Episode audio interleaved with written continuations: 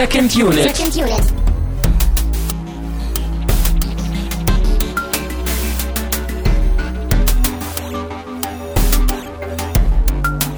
Hallo zusammen. Weiter gehen die Lieblingsfilmwochen oder Lieblingsfilmwochen bei Second Unit. Heute mit Brazil. Ich bin Tamino Muth und ich bin wie immer bei Christian Steiner. Hallo. Äh, hallo und alles Gute zum Geburtstag nachträglich Oh ja, an dieser Stelle. Dankeschön, damit ja. auch in den Kommentaren dir gratuliert wird und damit auch erklärt ist, warum wir dieses sehr, sehr groteske Geburtstagsprogramm in Form von Brasil auf dem Tisch liegen Klar, der einzige Grund, warum man den Film gucken könnte, ne? Ja, definitiv. Ähm, ich glaube, ich muss, hm, ich bin jetzt echt in so einem in so einem inneren Konflikt. Also, Du hattest Geburtstag, das heißt, man muss ja irgendwie nett und lieb zu dir sein. Das heißt, eigentlich finde ich den Film richtig klasse und das ist der beste Film der Welt. Aber andererseits, Nein, Christian, ich gebe dir jetzt offiziell die Erlaubnis, dass du heute auch Kritik am Film üben darfst. Und ich verstehe ja auch, so gerne ich den Film mag, verstehe ich natürlich, dass das sicherlich ein Film ist, der jetzt nicht zu jedem spricht. So, der hat äh, seine eigene Operationsweise, der ist irre, der ist abgedreht. Ich fand den selber beim ersten Mal ein bisschen befremdlich. Also ist schon okay, Christian. Ich, ich, ich weiß, du weißt ja wahrscheinlich, ich bin sehr zart beseitet normalerweise, aber ich versuche mich dann heute zusammenzureißen, wenn du mal einen Film kritisierst.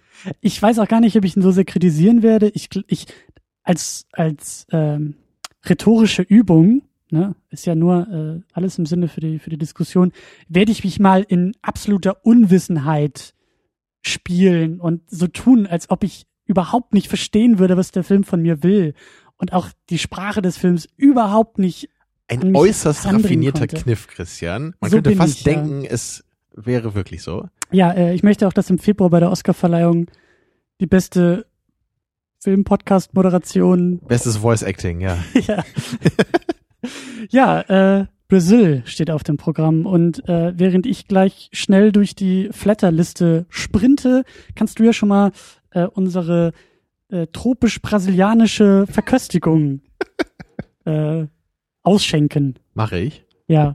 Ähm, wir haben nämlich mal wieder Spenden bekommen, wie in jeder Woche. Und zwar von Jacker, Revur, Leuchte, Jonas 1337 und Anonym zu der Episode zu Gone Girl. Die haben wir ja zwischendurch als Mini-Unit eingeschoben. Vielen Dank an dieser Stelle. Ja, das mussten wir einfach machen. Ne? Da war der Gesprächsdrang zu groß. Da musste irgendwas kommen von uns. Ich bin auch immer noch ein bisschen ja, fast frustriert, dass wir nicht eine richtige Sendung dazu machen konnten, so, aber wir, wir können halt nicht einfach jeden Film besprechen, den wir irgendwie gucken, der irgendwie interessant ist, so, ne, so richtig. Wie immer mache ich ja aus der Not eine Tugend und sage, das ist alles Absicht, weil wenn ich den Film richtig besprechen wollen würde, dann erst auf DVD und dann erst, wenn ich ihn fünfmal gesehen habe und wenn ich ihn wirklich Hast du recht, das hat alles System bei uns hier. Das war so gewollt. immer. Äh, dann geht's weiter mit Danksagung äh, dreimal anonym, vielleicht unterschiedlich, vielleicht gleich, vielleicht tatsächlich Neo in der Maschine, wir wissen es ja nicht. Äh, vielen Dank zu den Spenden zu unserem Kickstarter Special, zu Wish I Was Here, zu Garden State und zu Groundhog Day. Mal wieder eine alte Episode dabei. Mhm. So, jetzt gibt's erstmal was zu trinken hier. Und zwar, ja, wie du schon sagtest, ne, Brasil, das lässt ja auf einen tropischen Film vermuten. Ja, ich auf hatte ein auf- Urlaubsvideo. Genau, darauf hatte ich gehofft. Äh, schöne Menschen an schönen Stränden, die 90 Minuten lang in Zeitlupe über den Strand Genau, sowas wie Into the Blue, weißt du, so Jessica Alba und Paul Walker tauchen nach Schätzen. Zum Beispiel, und ja. es gibt immer nur Shots auf Jessica Albas Bikini. Ja, so ungefähr so ist der Film ja auch. Ja. Und deswegen. Auf eine, auf eine merkwürdige Art und Weise, im übertragenen Sinne schon. Wie du meinst, ja. Ähm, wir, wir trinken deswegen Punica heute. Punica Mango Tango.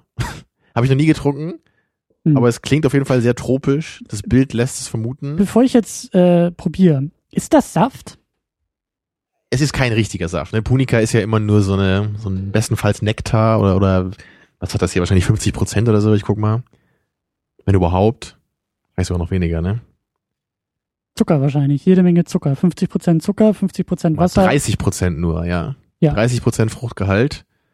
Orangensaft, Apfelsaft, Mangomark, ja. Ja, Hm. das ist halt eher sowas wie Capri-Sonne oder so, ne? So ein, Könnte man das auf den Film übertragen Nein. und sagen 30% Nein. Narration?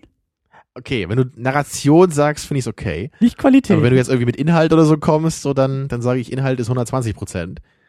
Na gut, erstmal äh, Prost an dieser Stelle. Prost, auf, Auf- Tropen. Auf dich und auf Herrn Gilliam. Ja, ich bin ja eigentlich gar nicht so ein großer Gilliam-Fan eigentlich, muss ich dazu sagen. Bist, glaub, bist du Gilliam-Fan? Wahrscheinlich auch nicht, ne? Far from it, glaube ich.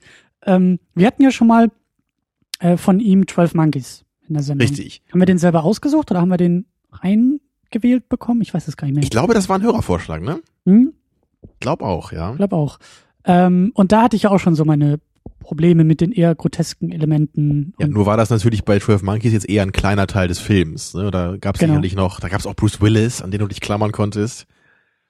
Brad Ja. Pitt, an den ich mich noch mehr klammern wollte. Stimmt, klar, ja. Hm. Aber äh, Brazil ist eben, ich meine, natürlich, Brazil kam natürlich vorher. Ist- Der ist ja, ich weiß gar nicht, wann ist 12 Monkeys? 95? Sind das genau Ja, zehn Jahre? Ja, ich glaube 97. Brazil sogar. 85, 12 Monkeys, ja, Mitte 90er auf jeden Fall. Und ich kenne halt auch äh, Brazil noch nicht so lange, wie ich 12 Monkeys kenne. Also 12 Monkeys habe ich auch als Kind schon irgendwann mal gesehen. Brazil erst vor ein paar Jahren. Mhm. Und äh, deswegen sind die im Kopf für mich immer so, immer so ein bisschen verdreht. So, ich denke immer so, okay, bei 12 Monkeys ging es langsam los mit den grotesken Elementen und dann kam irgendwann Brazil. So ist es aber nicht. Nee, bei Brazil ist der absolute groteske Overdrive und bei 12 Monkeys ist es eher ein kleines Element in dieser zukünftigen äh, Gesellschaft, die man dann ein paar Mal sieht. Ne? Und dann geht's los mit den Zeitreisen da. Mhm. Mhm. Und ich kenne noch den, den äh, äh, Dr. Parnassus, das Kabinett, das äh, Dingsbums Imaginarium Mhm. Ist des ja ein Dr. deutlich neuerer noch. Ja. Ja, das war ja dieser Film mit Heath Ledger, ne? wo sie, wo er dann bei den Dreharbeiten verstorben ist oder so. Genau, das war irgendwie der letzte Film mit ihm und dann haben sie irgendwie die, die, die Rolle von ihm neu gecastet und irgendwie, ich weiß gar nicht mehr, wer das war, Johnny Depp auf jeden Fall und weiß gar nicht, da waren irgendwie noch zwei Leute mehr. Ich glaube hier, hier Colin Farrell war auch dabei.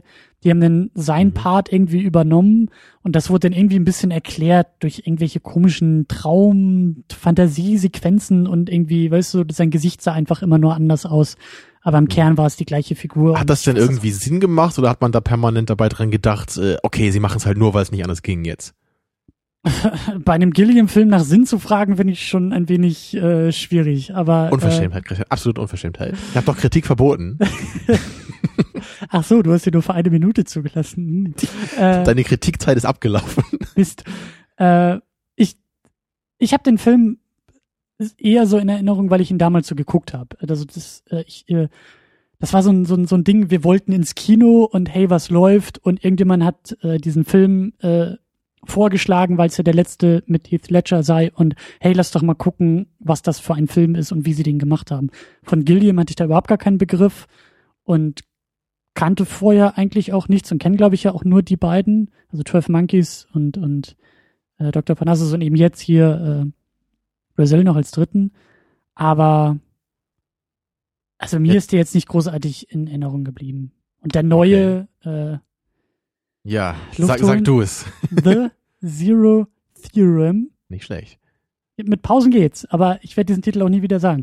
Auf jeden Fall dieser neue Film mit, mit, mit Christoph Waltz, den hatten wir uns äh, gerade eben auch noch mal im Trailer angeguckt. Der sieht schon sehr stark nach Brazil irgendwie aus mit Ja, sehr, Welt. sehr deutlich. Ne? Es gibt Mhm. auch wieder so abgefahrene Haarfarben, Charaktere haben komische Klamotten an und es ist ja natürlich im Trailer immer alles hektisch geschnitten, aber es sieht sehr wirr aus, sehr abgespaced. Also im wahrsten Sinne des Wortes. ne? Es gab ja echt so eine kleine, kleine Szene im Weltall anscheinend. Ja, Also ich habe keine Ahnung, was das ist. Ich habe nur gesehen, dass der anscheinend relativ schlecht ankommt, so beim Publikum. Aber ich glaube schon, dass ich den gerne irgendwie gucken möchte. So einerseits eben wegen Christoph Walz, weil da ist er, glaube ich, mal wirklich in einer anderen Rolle, was ich mir ja immer wünsche hier die ganze Zeit, haben wir ja bei Inglourious Basterds schon besprochen. Und dann jetzt auch nochmal irgendwie so ein neuer Gilliam, der vielleicht so in Richtung Brasil geht.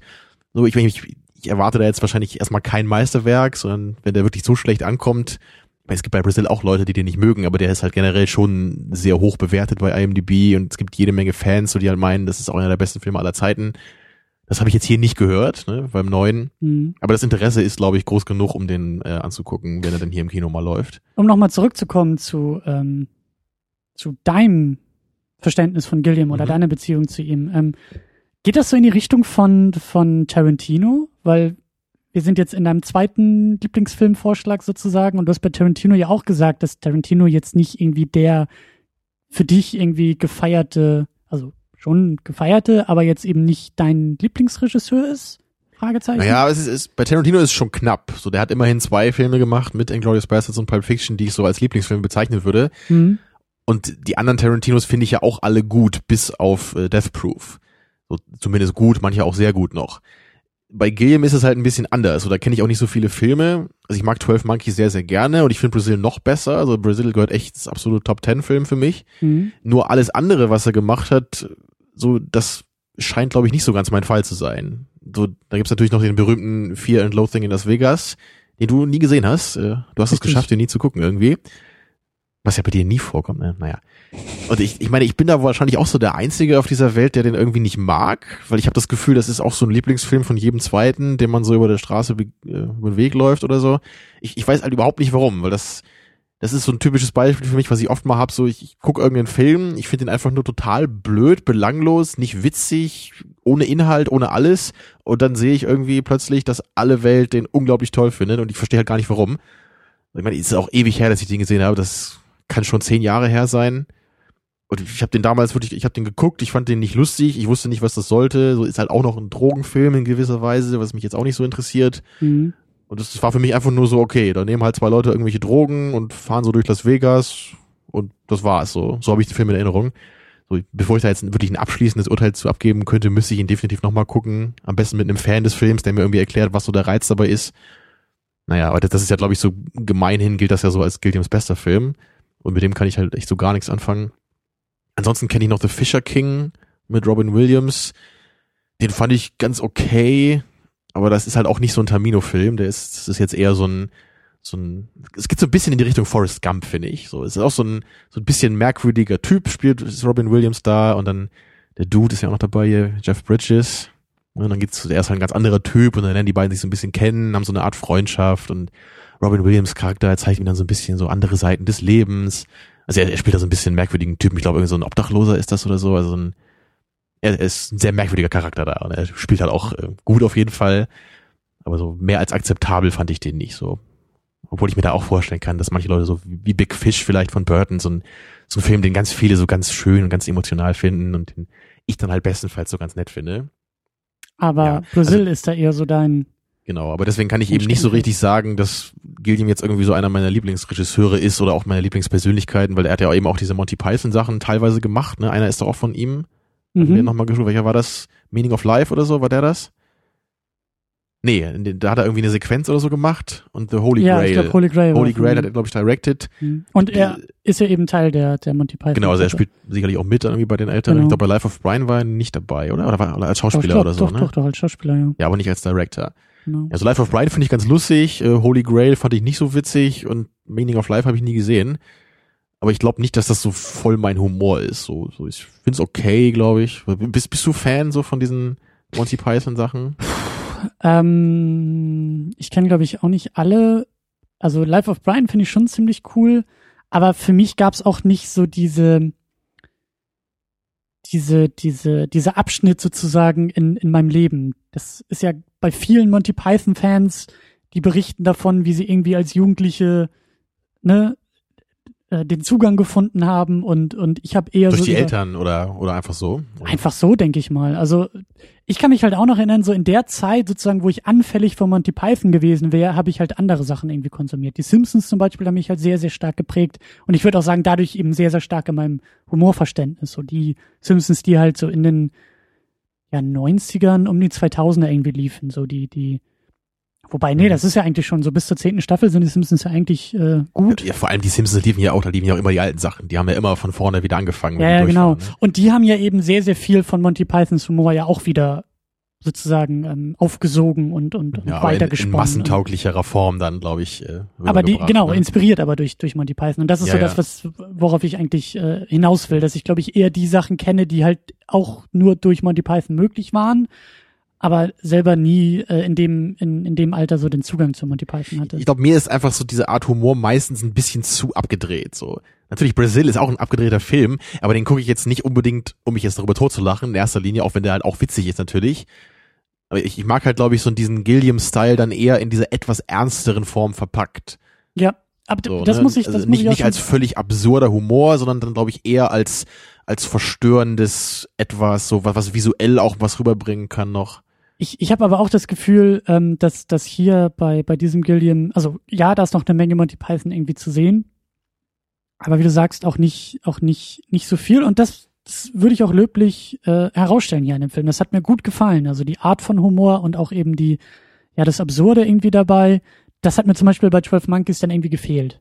So, das war mir irgendwie zu ernst. Das war mir nicht, nicht, nicht absurd genug. So. Da, da war die Komik nicht, nicht, nicht überzeichnet genug. Ja, 12 Monkeys ist ja, ich meine, bei, bei Brazil könnte man sich darüber streiten, ob es vielleicht so als Subgenre wirklich eine Comedy ist ähm, bei 12 Monkeys kann man das glaube ich nicht sagen. So, da ist ja wirklich, ja, das ist ja schon ja. ein ernster Film mit einem ernsten Ton, der eben durchaus abgefahren ist.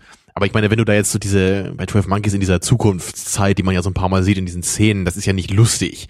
Das ist ja eher wirklich befremdlich und man fragt sich ja echt, ob Bruce Willis sich das irgendwie einbildet, was er da erlebt. Aber es, es gibt eben nicht so diese absurden Momente wie hier, wo man wirklich ein bisschen auch lachen muss, oder weil es teilweise so grotesk und absurd ist, dass man gar nicht mehr versteht, ja. so, ne, kann, passiert das gerade wirklich eigentlich? Und so fragt man sich ja manchmal bei Brasil. Ja. Ja, dann steigen wir mal langsam ein hier. Du hast die ehrenvolle Aufgabe, Brasil zusammenzufassen. Ja, ist furchtbarer Film zum Plot zusammenfassen, auf jeden Fall. Das kann also, ich absolut sagen. Also Du weißt schon, dass ich äh, die Macht über die Aufnahme habe. Du hast gerade gesagt, furchtbarer Film. Also ich kann da zurechtschneiden, wie es mir beliebt. Aber nein, oh Gott, ja, würde ich niemals tun. Ich glaube, ich sollte mir das vor der Veröffentlichung noch mal anhören hier. naja. Jedenfalls erleben wir hier die Geschichte von Sam Lowry, gespielt von Jonathan Price. Und er ist ein kleiner Angestellter in einem riesigen, ja, wie nennt man das, ne? So eine Art. Bürokomplex. Genau, er ist irgendwie ein Teil dieses bürokratischen Staatssystems, was in dieser Dystopie hier eben porträtiert wird. Er ist aber nur so ein ganz kleines Rad. Und ähm, er ist aber gut in seinem Job und sein Vorgesetzter sucht auch öfter mal seine Hilfe. Und er bekommt dann die Chance, auch aufzusteigen. Er soll befördert werden. Er will aber gar nicht. Da sieht man gleich so, was er für ein Typ ist. Er ist so eigentlich ganz zufrieden mit seinem Leben. Mhm. Äh, das kann man so natürlich auch nicht sagen, aber er will zumindest so eigentlich so unter dem Radar eigentlich bleiben. Er ist kein Typ, der große Sachen vollbringen möchte. Er will nicht aufsteigen in der Firma und irgendwann ganz oben sein. Er will einfach da seinen Job erfüllen, sein normales, langweiliges, gemütliches Leben führen und das war's. Ja, aber so einfach ist es natürlich nicht, weil sonst hätte der Film keine Geschichte zu erzählen. Und es passiert nämlich, dass durch einen gewissen bürokratischen Irrtum in ja, Form ein, einer Fliege? Genau, genau, ja. Ein Unschuldiger umgebracht wird. Und das löst dann so eine gewisse Kette von Ereignissen aus, die Sam eben äh, ein bisschen aus seinem normalen Leben rausbefördert. Und er, er lernt dann eben im Laufe der Geschichte auch eine Frau kennen, in die er sich verliebt. Und die, die hat er, er hat das Gefühl, er hat sie schon mal gesehen in, in Träumen, die er hat nachts, wo er sich als der große Held empfindet, weil da sieht man dann schon so ein bisschen, er will wahrscheinlich doch irgendwie tief in sich drin doch irgendwie was Größeres leisten in seinem Leben, aber es, so diese Gesellschaft gibt ihm, glaube ich, nicht so die Möglichkeit dazu, deswegen schlummert das so ganz tief in ihm und er hat das nur in seinen Träumen. Aber als er dann jedenfalls so diese, diese Frau aus seinen Träumen irgendwie im echten Leben dann sieht, dann versucht er ihr zu helfen und gerät immer tiefer in diese Ereignisse, bis er am Ende dann wirklich sogar auf der anderen Seite steht und das System selber ihn sucht. Natürlich so das klassische Plotmotiv. Erst ist er selber ein Teil des Systems, so dann, dann wird er gesucht, so ein bisschen wie bei 1984 ja auch, so, ne, so dieser Ausbruch aus dem System. Ja, und das Ganze endet dann eben, zumindest in der richtigen Version, im Director's Cut, auch in einem sehr bösen, fiesen Ende. Ja, Spoiler Alert dann natürlich, äh, spätestens hier, wie immer, wie fast immer, nicht bei Gone Girl. Und ähm, am Ende wird er dann eben verhört von einem seiner, seiner Freunde sogar. Der wird dann aufs Fieseste gefoltert dabei und, und seine einzige Ausflucht, das zu überleben, ist dann irgendwie sich in den Wahnsinn, den, dem Wahnsinn zu ergeben. Das ist so die einzige Möglichkeit am Ende, wie er noch so dieses System irgendwie ertragen kann oder das, was dann mit ihm passiert. Ja, vorher wurde seine Freundin, hab ich gar nicht gesagt, wurde auch äh, umgebracht, als er festgenommen wurde. Und das ist dann, glaube ich, einfach auch zu viel für ihn, um das noch zu verkraften. Die große Second Unit Traumverschwörung geht in die nächste Runde. Absolut, ja. Ja. Ja, und ja, es ist, wie ich schon sagte, es ist halt wirklich ein Film, der, der ist schwierig auf den Punkt zu bringen. Das, das ist halt einfach hart zu machen, weil der auch eben ein bisschen wie Blade Runner irgendwie auf eine andere Ebene, der lebt sehr stark von seinen Details aus. Es gibt ja. so viele kleine Momente, es gibt so viele Aspekte dieser Gesellschaft, die thematisiert und eben auch karikiert werden. Das lebt, kann man nicht so einfach mit dem Plot rüberbringen. Der lebt, genau, der lebt gar nicht so sehr durch den Plot, wie er durch, durch Atmosphäre lebt, Inszenierung, Sets. Ja, und, und so viele kleine Details einfach. So, ja. Es gibt auch jede Menge coole kleine Charaktere, die alle eine interessante Message haben. So, das, das Ganze gibt, ergibt für mich einfach ein sehr irres, aber total tiefgründiges Zusammenbild, äh, Gesamtbild. Ja. Der Cast ist erstaunlich äh, voll und ich wusste vorher von dem Film wirklich gar nichts. Ich habe gar nicht erst in die in die Liste irgendwie geguckt und war dann doch erstaunt, wen ich da alles irgendwie wiedererkannt habe. Manchmal ja. sehr sehr spät wiedererkannt. Ja, ja, ja. ja er hat ja auch einen Schnäuzer gehabt. Dann verzeih ich dir. Und 80er, ne? Also ich gucke nicht so viele 80er Filme, das heißt, ich weiß gar nicht, wie die Leute in den 80ern ausgesehen haben. Ach, der war ja mal jung. ja, genau das. Wir haben, wie du schon erwähnt hast, äh, Jonathan Price genau. und Sam Lowry. Aber über den haben wir gerade nicht geredet. Ähm, den kennt man auch gar nicht so wirklich. Ne? Also ich, ich kenne ihn bewusst noch aus Ronin, mhm. den du auch noch nicht gesehen hast, glaube ich. Ne? Da spielt er so den Villain, ist aber eher eine relativ blasse Rolle, so nicht so wichtig für den Film. Ich glaube, so ähnlich wie Pirates of the Caribbean haben wir nochmal geschaut, da war er auch ja. dabei. Das vergesse ich auch immer. Wenn ich es dann lese, weiß ich es wieder, dass er da, glaube ich, der Vater von Kira Knightley war. Also auch nur eine kleine Nebenrolle, die auch relativ unwichtig ist. Mhm. So, was, was mich eben wundert. Also ich weiß auch noch, also ich kenne ja Ronan schon ziemlich lange und dann habe ich eben gesehen, dass, dass er hier so die Hauptrolle spielt in Brasil. Und als ich den Film gesehen habe, dachte ich so, okay, das ist ja eine ganz andere Rolle hier. Also, also ich wusste halt gar nicht bei Ronin, dass er so eine Art Schauspieler ist. Ich hätte halt automatisch gedacht, so, okay, dieser Villain ist halt irgendein so Nebendarsteller, ne, irgendein so ein unwichtiger Charakter, der hier und da mal auftaucht in irgendwelchen Filmen. Aber dann hier hat er wirklich eine, eine wichtige Rolle, ist der Hauptcharakter und ich finde, er spielt das auch einfach großartig. So gerade dieses, dieses Unbeholfene, was Sam ja immer hat hier, ne? diese Blicke, diese, diese Unsicherheit, dieses permanente Überfordertsein irgendwie auch mit dem, was so um ihm herum passiert. Also ich, ich finde, das macht ähm, es macht den Charakter sehr sympathisch und er bringt das sehr gut rüber, so der Schauspieler hier. Und was für mich eben auch einer der, ja nur, wie gesagt, für mich graduellen Unterschiede zu Lynch. Da wollen wir nachher ja auch noch mal ein bisschen drüber reden ja, also der Vergleich zu Lynch wäre mir jetzt nicht wirklich eingefallen, wenn du das nicht gesagt hättest. Nein, ich habe halt das Gefühl, äh, die Welten von Lynch und das hier von Gilliam ist ähnlich abgefahren und ohne erkennbare oder intuitive Kausalität. Und bei Gilliam in Form von Sam Lowry wird genau das aber auch adressiert. Die Überforderung mit dem, was irgendwie sich ereignet, haben wir als Zuschauer bei Lynch auch, aber keiner der Figuren adressiert es mit uns. Zumindest ist das so mein, mein, meine Erinnerung noch an das, was ich von Lynch gesehen habe. Da sind die Sachen abgefahren mhm. und keiner sagt, Moment mal, das ist doch ziemlich abgefahren. Und hier übernimmt diese Rolle Sam äh, doch des Öfteren, der sich genauso wie wir fragt, hä? Warum?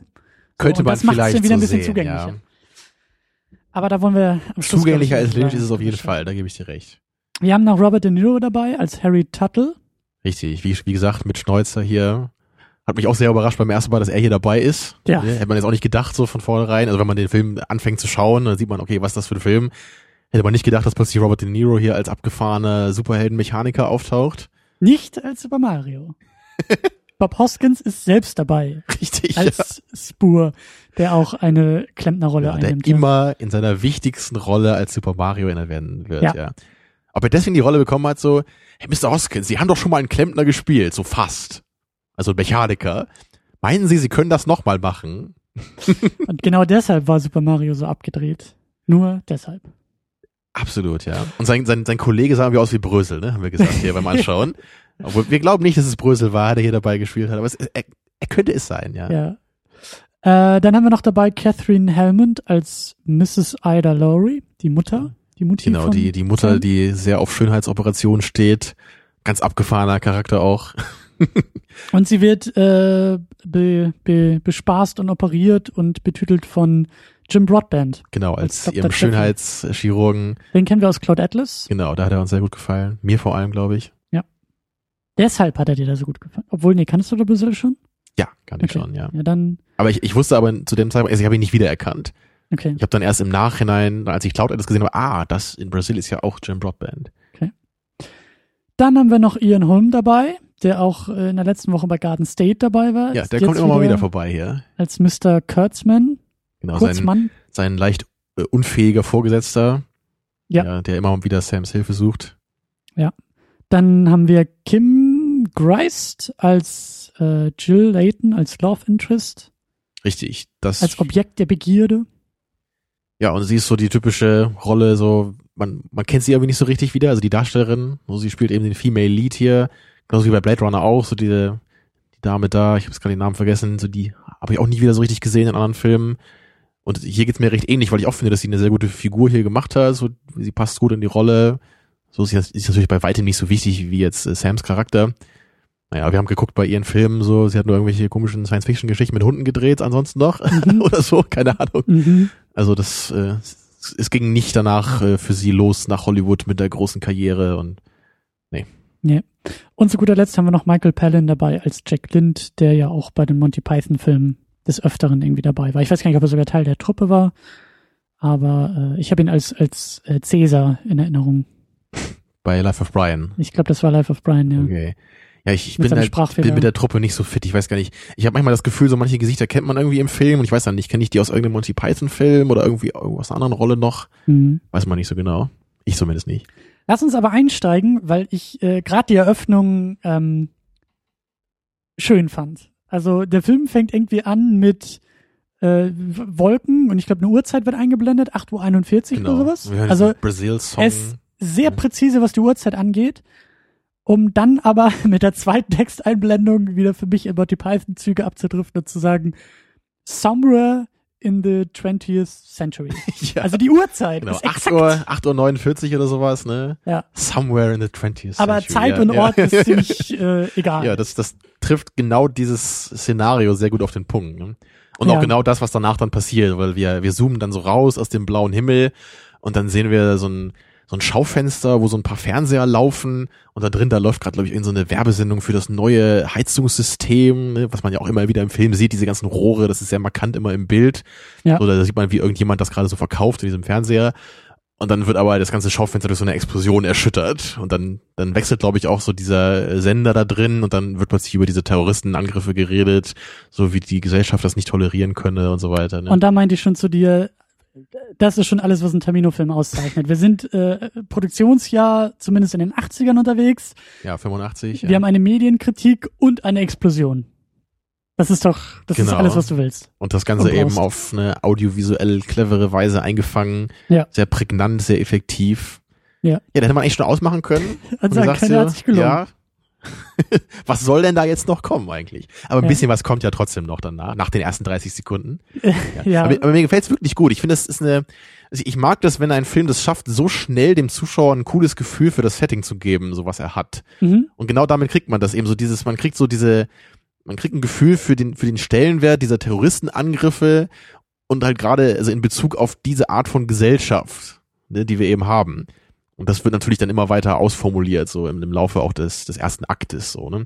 Ja. Geht ja dann weiter, dann, dann geht's ja, glaube ich, äh, los mit dieser Fliege, ne, diese Szene in diesem, ja, in diesem riesen Gebäudekomplex da, wo dann, da sitzt irgendein so ein Typ an der Schreibmaschine, muss irgendwelche Formulare da reproduzieren und dann muss er halt eine, kurz eine Fliege jagen, weil die ihn da irgendwie stört Mhm. und sie fällt dann auf eine Taste in der Schreibmaschine und das sorgt dann dafür, dass dann bei auf dem einen Formular statt Tattel dann Battle steht, was der Nachname von irgendeinem Herren ist. Mhm. Und dieser Herr Battle wird dann ja versehentlicherweise festgenommen und stirbt dann auch später, wie man dann rausfindet, so er wird sehr, sehr energisch verhört da irgendwo hinter den äh, Jalousien. Du Ne? nennst es energisches Verhören. Ja, Andere ja. würden es vielleicht Folter nennen. Ja, ich habe jetzt aus Sicht des Systems hier geschildert. Mhm. Und sie meinten ja, ja, wir konnten ja nicht wissen, dass der Typ einen Herzfehler hatte, Es weil es also wurde ja nicht auf dem. Formular gesagt, weil es ja auch nicht seins war, logischerweise, genau. Ja, und so stirbt er dann natürlich. Und das, das ist halt, dann geht's halt genau weiter mit dem System. So, wir sehen schon, das System ist ganz aufwendig, es ist komplex, es wird alles bürokratisch durchorganisiert, aber selbst die kleinste Anomalie in Form einer Fliege kann sofort alles aus den Fugen bringen, ja, und dazu, dafür sorgen, dass ein Unschuldiger festgenommen und dann sogar zu Tode kommt. Ne? gibt ja diesen, diesen äh, Butterfly-Effekt, ne? Dieses, dieses Flügelschlag einer, was ist Butterfly? Eines, eines Schmetterlings Ja. irgendwie auf dem Ozean kann auf der anderen Seite der Erdkugel einen Orkan auslösen. Und so Ja. ähnlich ist es hier halt mit der Fliege. Und deswegen frage ich mich immer, wenn in den USA Tornado-Saison ist, wieso lassen sie dann da nicht mal ein paar Schmetterlinge frei? Vielleicht können die Schmetterlinge die ja auch wieder dann bremsen, die Tornados. Wenn sie die starten können, müssen sie die eigentlich auch, ne? Ich glaube, das wurde mal verfilmt. In einem Film namens Twister. genau dieses Dilemma. Ja. Richtig. Ich dachte immer, Twister wäre eine Brettspielverfilmung. The Butterfly Twister. Mm, ja. Wo waren wir gerade? Äh, bei der Fliege. Die Fliege hat uns genauso durcheinander Die Fliege, gebracht genau. wie den Guck mal, ne? Das ist, dieser Podcast ist genau so ein riesiges, äh, bürokratisches System, Konstrukt. Ja, ich kann auch schon Der kleinste B- Gedanke bringt uns vom roten Faden weg. Wundervoll. Ja, Das ist Meta wieder. Passierschein A38 war das, ne? Ja, das ist. Meinst du, das ist dass die, das, das bedingt sich irgendwie, dass es von Brazil beeinflusst. War, war, war der früher eigentlich, weiß ich gar nicht. Weiß ich auch gerade Wahrscheinlich nicht. ist er sogar älter als Brazil, ne? Hm. Asterix erobert Rom. Sorry, also die Asterix-Dinger habe ich nicht mit den Jahreszahlen drauf.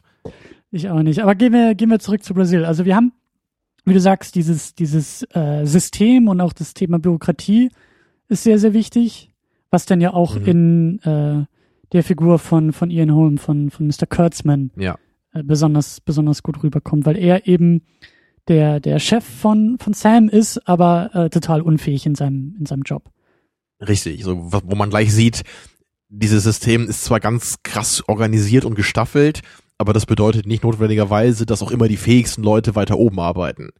Deshalb heißt Mhm. es ja Bürokratie. Ja, das kann man wohl so stehen lassen. Ja. Ja, aber das, das ich finde es halt auch einfach schön, wie man, wie man dieses System einerseits sieht und ja auch gleich am Anfang, da sehen wir ja auch diese krasse Polizeigewalt, die das System auf der anderen Seite hat. Und wieder ne? dieses für mich Monty Python-hafte, ähm, Mhm. sie brechen in einem Stockwerk drüber ein, um den Boden rauszusägen und so eine Feuerwehrstange reinzuhalten, um Richtig. sich dann abzuseilen. Genau, sie, sie landen da vor dem Weihnachtsbaum mit den spielenden Kindern, ja. die auch lustigerweise äh, auch so eine kleine Actionfigur haben von so einem Soldaten, was ich auch knuffig finde, der Szene. Ja. Ja, aber dann, dann wird der Typ einfach da mitten bei seiner äh, Weihnachtsfeier da am Abend rausgeholt, ne, und seine Frau muss dann irgendwie noch weinend so einen Vertrag unterzeichnen, ne, so nach dem Motto so hier, äh, Ja. ne, alles ist in Ordnung und ihr Mann wurde festgenommen und sie können dann und dann zur Anhörung kommen, bla bla so, bla. hier ist die Quittung für Sie. Genau, daneben stehen halt diese krassen Typen in diesen riesigen schwarzen Anzügen mit den Maschinengewehren. Und da sind wir eigentlich auch schon bei dem, bei dem Stichwort der Sendung beim Grotesken. Wir haben gerade Ja. eben nochmal nachgeguckt, die, die äh, Wikipedia-Textbook-Definition, die ja lautet, das Zusammenfügen von entgegengesetzten, entgegengesetzten äh, Prinzipien. Also, äh, was war das irgendwie? Ähm, Harmlosigkeit und Gefahr. Genau, oder das. Monströse und das Zierliche oder Genau. irgendwie sowas. Und das haben wir hier natürlich auch. Wir haben einerseits so der, der sanfte weihnachtliche Abend Das mit der Familie. genau. Und dann bricht diese krasse Polizeigewalt da rein, mit, mit wirklich diesen Typen, die ganz schwarze Anzüge haben. Das ist natürlich wirklich so ein, so ein Moment, wo, wo man auch zum ersten Mal dann sieht, was ich so toll finde an diesem Film, weil ich, ich, ich liebe diese Erfahrung und die wird so oft in dem Film einfach rübergebracht durch ganz verschiedene Elemente. Mhm. Aber immer diese, die, diese Groteske, ne? Dieses, dieses Gefühl, dass du hast, du, du, du bist fast überfordert mit der Situation, weil das einfach was ist, was du überhaupt nicht kennst als Zuschauer, ne? Weil die Situation wird in gewisser Weise pervertiert. Und vor allen Dingen bricht äh, Gilliam da auch sehr, sehr schön mit, mit, oder er spielt mit Konvention und bricht mit Erwartung, würde ich sagen. Genau. Indem ja. ja eben diese, dieses Apartment da drüber eingefangen wird und da ist eine Frau in der Badewanne und sie guckt über einen Spiegel in ihren Fernseher, wie irgendwie alle durch Lupen oder Spiegel oder sonst wie ihre Fernseher begutachten. Aber sie macht es halt auch und dann huscht da jemand in dem Spiegel vorbei und sie sinkt äh, äh, eingeschüchtert in die Badewanne zurück und fragt, ist da jemand, ist da jemand? Und man denkt auch, oh, ne, wir sind so langsam irgendwie in düsteren, spannungsgeladenen Horror, äh, Grusel, Thriller-Momenten und dabei geht's gar nicht um sie, sondern die Polizeitruppe ist ja nur drin, um eben den Boden aufzusägen, äh, die Feuerwehrstange durchzuhalten und dann wieder den Boden zu versiegeln. So, das ist die ganze Aufgabe, die sie da irgendwie haben. Und, und das macht es eben auch so, so grotesk. Richtig, ja. Ja. Ich glaube, danach geht's dann auch langsam weiter, dass wir zum ersten Mal ähm, diese Traumsequenzen erleben von, Mhm. von Sam, ne? was ja sicherlich für dich auch ein befremdliches Element war, vermute ich jetzt mal. Ne? Weil das, ja, aber, aber noch nicht mal das erste.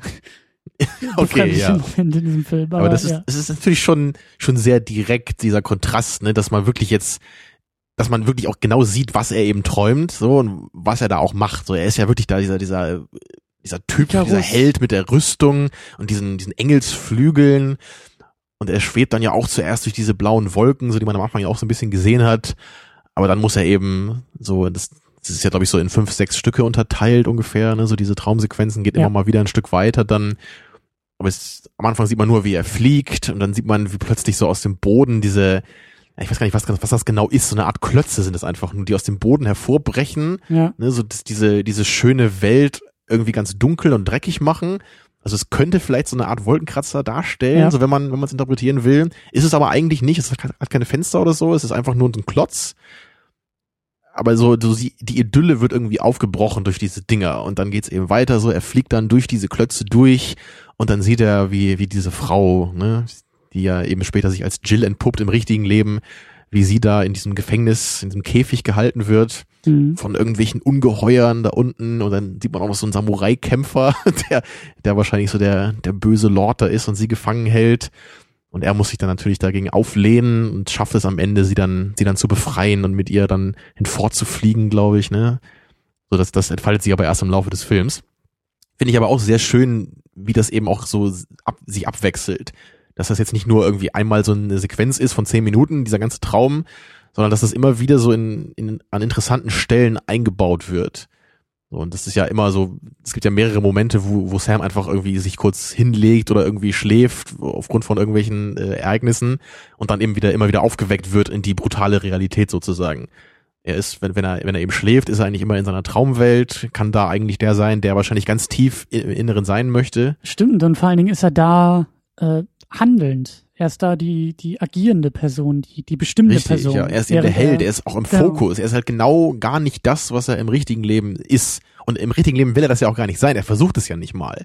Ja, so, weil eben, ja, ja, er wehrt sich vor der. Richtig, weil, weil diese ganze Gesellschaft, so sehe ich das, sie gibt ihm einfach nicht die Möglichkeit, dieser jemand zu sein. Er versucht nicht, das innerhalb dieses Systems irgendwie zu machen, indem er vielleicht in der Firma aufsteigt oder so. Hätte man ja auch sich denken können. Mhm. Aber so macht er das nicht. Er, aber ja, ja, er, er flüchtet sich ganz in diese Traumwelt eigentlich. Ja, wird er nicht irgendwie auch gefragt, ob er nicht irgendwelche Träume hätte oder irgendwelche äh, Ambitionen genau das, und, und, ja. und Wünsche? Und dann sagt er, nein, habe ich alles nicht. ja, genau. Ja. Und das, das ist für mich einfach auch hier so ein, er ist für mich ein sehr guter Charakter für diese Geschichte. Das, das, er ist jetzt nicht der, irgendwie der interessanteste oder tiefgründigste Charakter aller Zeiten, mhm. aber er ist für mich sehr gut dafür geeignet, um den Zuschauer, wie du auch schon eben sagtest, so in diese Geschichte und in dieses Setting zu bringen so einfach durch seine, ja, durch seine Unwissenheit, ne, durch seine Tollpatschigkeit auch und eben immer durch dieses permanente Konfrontiertsein mit dieser Absurdität der Welt. Das wird uns als Zuschauer dadurch sehr gut ermöglicht, das mitzuerleben, finde ich. So und er ist eben auch immer sympathisch dabei und wir sind immer auf seiner Seite, weil wir auch wissen, er ist herzensgut und er ist eigentlich nicht so wie fast alle anderen Charaktere um ihn herum. Er ist nicht einfach nur irgendein so wahnsinniger Typ, der unsympathisch rüberkommt, mhm. sondern er ist eigentlich der, der arme, kleine, liebe Angestellte. Ja, der dann natürlich am Ende irgendwie über sich hinauswachsen will. Der Everyman. Richtig, ja. In gewisser Weise, ja. Das, das geht natürlich dann auch in die Richtung von 1984. So. Hast du den Film eigentlich mal gesehen? Äh, den Film habe ich, glaube ich, in der Schule gesehen so, so mhm. zerstückelt und. Äh, der ist ja, glaube ich, auch aus 84, ne, passenderweise. Mhm. Also ein Jahr vorher rausgekommen. Ich muss persönlich sagen, ich fand den Film nicht so gut. Den, also ich fand den schon gut, den 84, aber ich hatte bei dem immer das Gefühl, ich müsste auf jeden Fall nochmal das Buch lesen. Mhm. Und ich, ich kenne bei dem, ich kenne beim Buch nur so eine Hörspielvariante, die sehr gekürzt ist. Hab das Buch auch zu Hause rumstehen, will ich auch schon länger mal lesen. Und ich, ich habe irgendwie das Gefühl, dass das im Film nicht so richtig entwickelt wurde oder vielleicht um es anders zu sagen, ich glaube 1984 ist mein Eindruck davon bis jetzt ist etwas, was sehr stark inhaltlich funktioniert, was sehr stark mit diesen ganzen Ideen arbeitet und wie Der das Film eben oder die Geschichte die oder? Geschichte mhm. eigentlich. Mhm. Und ich glaube, das eignet sich nicht so gut, um das als Film äh, rüberzubringen. So Brazil macht das Ganze eben auch sehr stark auf dieser audiovisuellen grotesken Ebene. Das eignet sich, glaube ich, in meinen Augen viel viel besser für eine Verfilmung. Weil du musst eben nicht so sehr ins Detail gehen hier, wie genau dieses System funktioniert. Mhm. Es reicht, wenn du hier weißt, ja, es ist einfach nur irgend so ein Büromechanismus in extrem komplex und extrem riesig. Mhm. Du musst da nicht ins Detail gehen. Und bei 84 wird das Ganze natürlich viel besser ausgearbeitet und du verstehst viel mehr diese ganzen Kontrollmechanismen da. Was ja vielleicht auch mhm. äh, aufgrund des Quellmaterials äh, Ne? Also ja, Buch, das, das Buchmedium lebt ja von Tiefe und Detaillierung und genau. Beschreibung. Und, und ich hatte, ich hatte da eben genau das Gefühl, dass das irgendwie nicht so richtig rüberkam im Film. Also der, der Film blieb eben, mhm. weil er ein Film ist, relativ stark an der Oberfläche. Und das, das war für mich ein bisschen unbefriedigend beim Anschauen. Auch wenn der trotzdem auch seine starken Momente hatte und John Hurter auch gut gespielt hat. So, aber so, ich weiß nicht, so hat, hat für mich nicht so hundertprozentig funktioniert, wie das eben bei Brazil jetzt der Fall ist. Obwohl die Themen schon irgendwie ähnlich sind natürlich. Von der Dystopie her. Und wenn du jetzt irgendwie an Filme wie Equilibrium denkst, ne, oder Matrix, so das, das ist dann noch eine andere Form von Dystopie. Ne? Das ist dann eben auch noch mit dem Action-Genre verknüpft und das ist alles noch viel linearer erzählt, was hier natürlich dann eben noch ein bisschen anders ist, logischerweise. Den Eindruck hatte ich auch, dass es hier bei Brazil ähm, auch sehr, sehr stark um die, um die Welt geht. Also das ist mir, äh, der Gedanke kam ja am Anfang des Filmes, als ich noch gar nicht wusste, wo es überhaupt hingeht und als ich auch noch gar nicht so sehr überhaupt einen roten Faden erkennen konnte, weil der Film ja am Anfang relativ stark von Ort zu Ort, zu Person zu Person springt. Das dauert ja eine gewisse Zeit, bis irgendwie Sam als Mhm. unser Hauptcharakter irgendwie auch äh, sich herausstellt und ne? Also so, so ging mir das halt am Anfang, dass ich echt dachte, okay, das sind sehr, sehr lose ähm, Geschichten, die hier aneinandergereiht werden und damit scheint es in dem Film eher um die Welt als um irgendeine Erzählung zu gehen. Und Mhm. wie gesagt, es findet sich nachher schon irgendwie ein Protagonist und roter Faden und, und es verbindet sich alles irgendwie miteinander. Aber trotzdem habe ich noch den Eindruck, ähm, dass es eben eher um, um, ja, natürlich die Metapher, aber eben auch viel mehr um die Welt, um das System, um die Bürokratie geht, als jetzt irgendwie so sehr eine, eine nachvollziehbare oder menschliche Geschichte innerhalb äh, dieses Systems irgendwie zu erzählen. Ja, und es muss halt auch nicht irgendwie eine glaubwürdige Geschichte hier sein, so, sondern man, man sollte nicht mit dem Anspruch an diesen Film gehen, logischerweise. Es Man, man darf nicht gucken, äh, ich meine, wenn man wenn man es machen muss irgendwie, wenn, weil man so tickt, dann ist es halt schwierig, den Film überhaupt zu mögen. Weil du kannst halt hier nicht eben den Film so gucken und dir überlegen, was würde ich in der Situation machen oder macht das gerade Sinn, dass das jetzt nach dem passiert und sowas. Das, das ist halt, so kann man diesen Film nicht sehen. Ne? Das ist der ganze der ganze Film ist eher eine Metapher. Der, der ist nicht da so gemeint als als Geschichte, die jetzt wirklich so genau Ja, ja. so gemeint ist. Und da erinnert er mich äh, an Walter Mitty.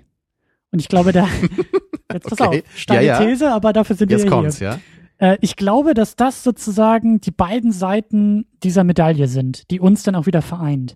Dieses Walter Mitty ist auch eine keine groteske, aber eine überzeichnete, übersteigerte, übertriebene Version eines Traums.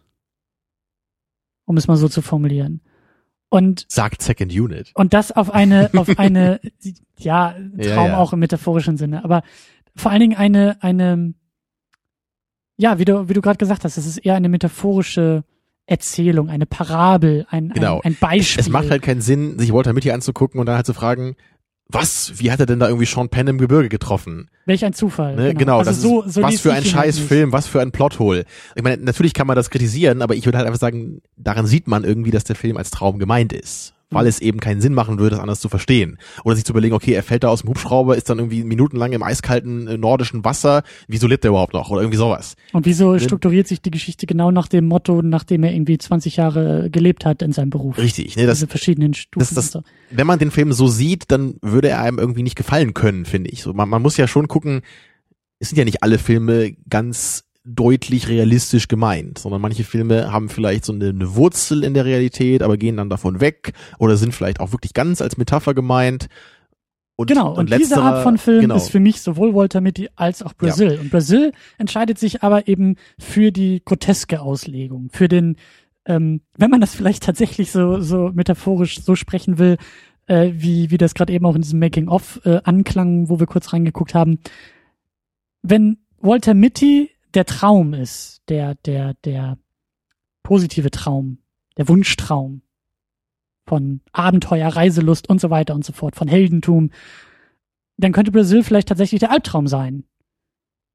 Der, Die, die, die andere Kehrseite, die du auch träumen musst, um diese, um diese äh, Heldenträume schätzen zu können. Brasil Das finde ich ist ganz schön, ja. die Dystopie, das, das System.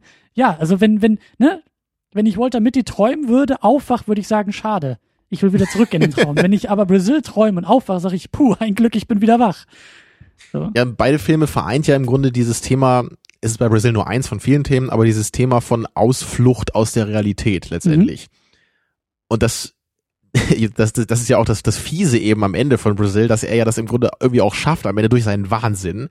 Durch seinen Wahnsinn kommt er ja aus dieser Gesellschaft, die ihn eigentlich permanent runterhält als Menschen, die ihm überhaupt nicht die Möglichkeit gibt, das zu sein, was er sein will.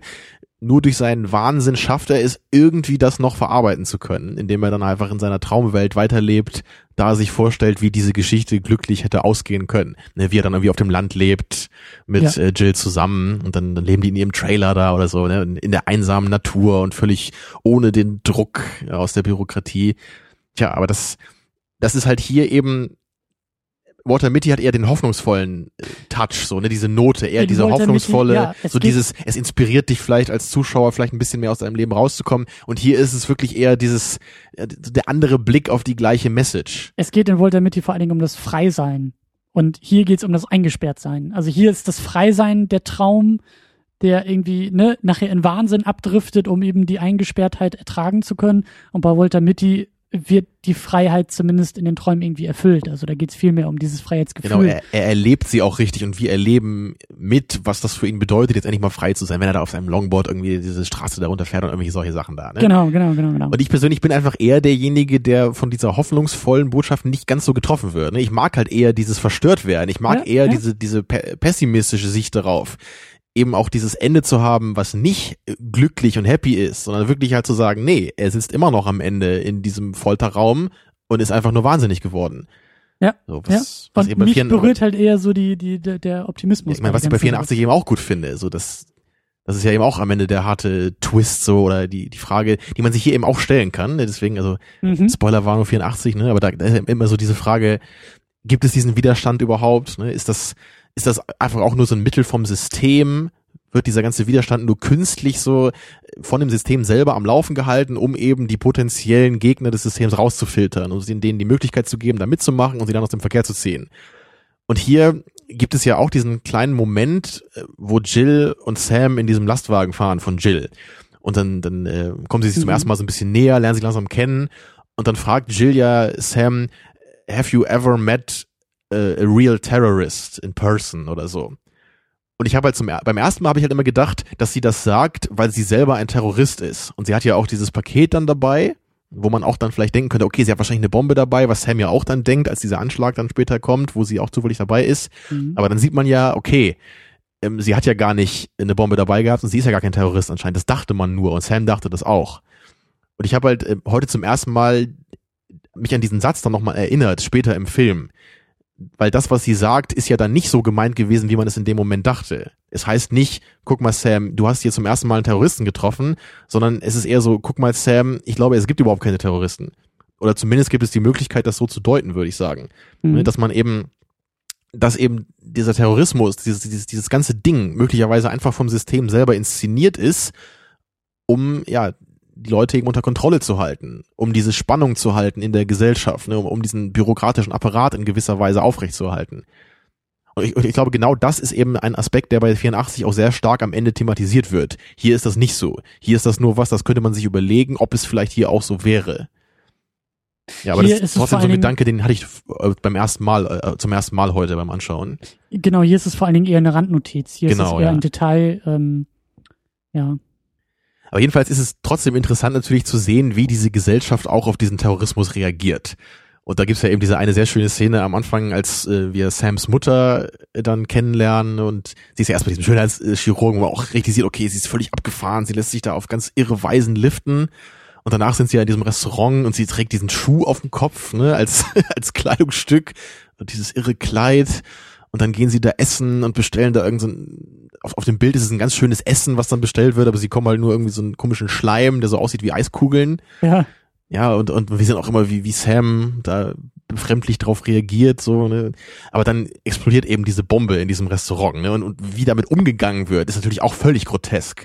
Weil da, da hinten liegen dann irgendwie halb verbrannte Leute, da ist überall Chaos, ne, es brennt, dann kommen schon Feuerwehrleute rein und Sicherheitspersonal und der, der Ober entschuldigt sich und am Ende stellen sie halt echt einfach so eine Trennwand mitten in den Raum. Hinten schreien noch so die Menschen, aber im Vordergrund äh, wird dann weiter gediniert. Mhm. Und das ist natürlich, also was das halt für eine Gesellschaft ist und, und wie diese Gesellschaft mit diesem Terrorismus umgeht, ist halt für mich so völlig abgefahren. Also die, das ist so ein, es, es wird halt gar nicht versucht, das zu lösen. Es wird einfach versucht, das in die, in die Ecke zu drängen, so aus der Wahrnehmung rauszudrücken. Man muss irgendwie damit, naja, ja, nicht klarkommen so richtig oder ja vielleicht schon Es klarkommen, aber man, man einfach ignorieren.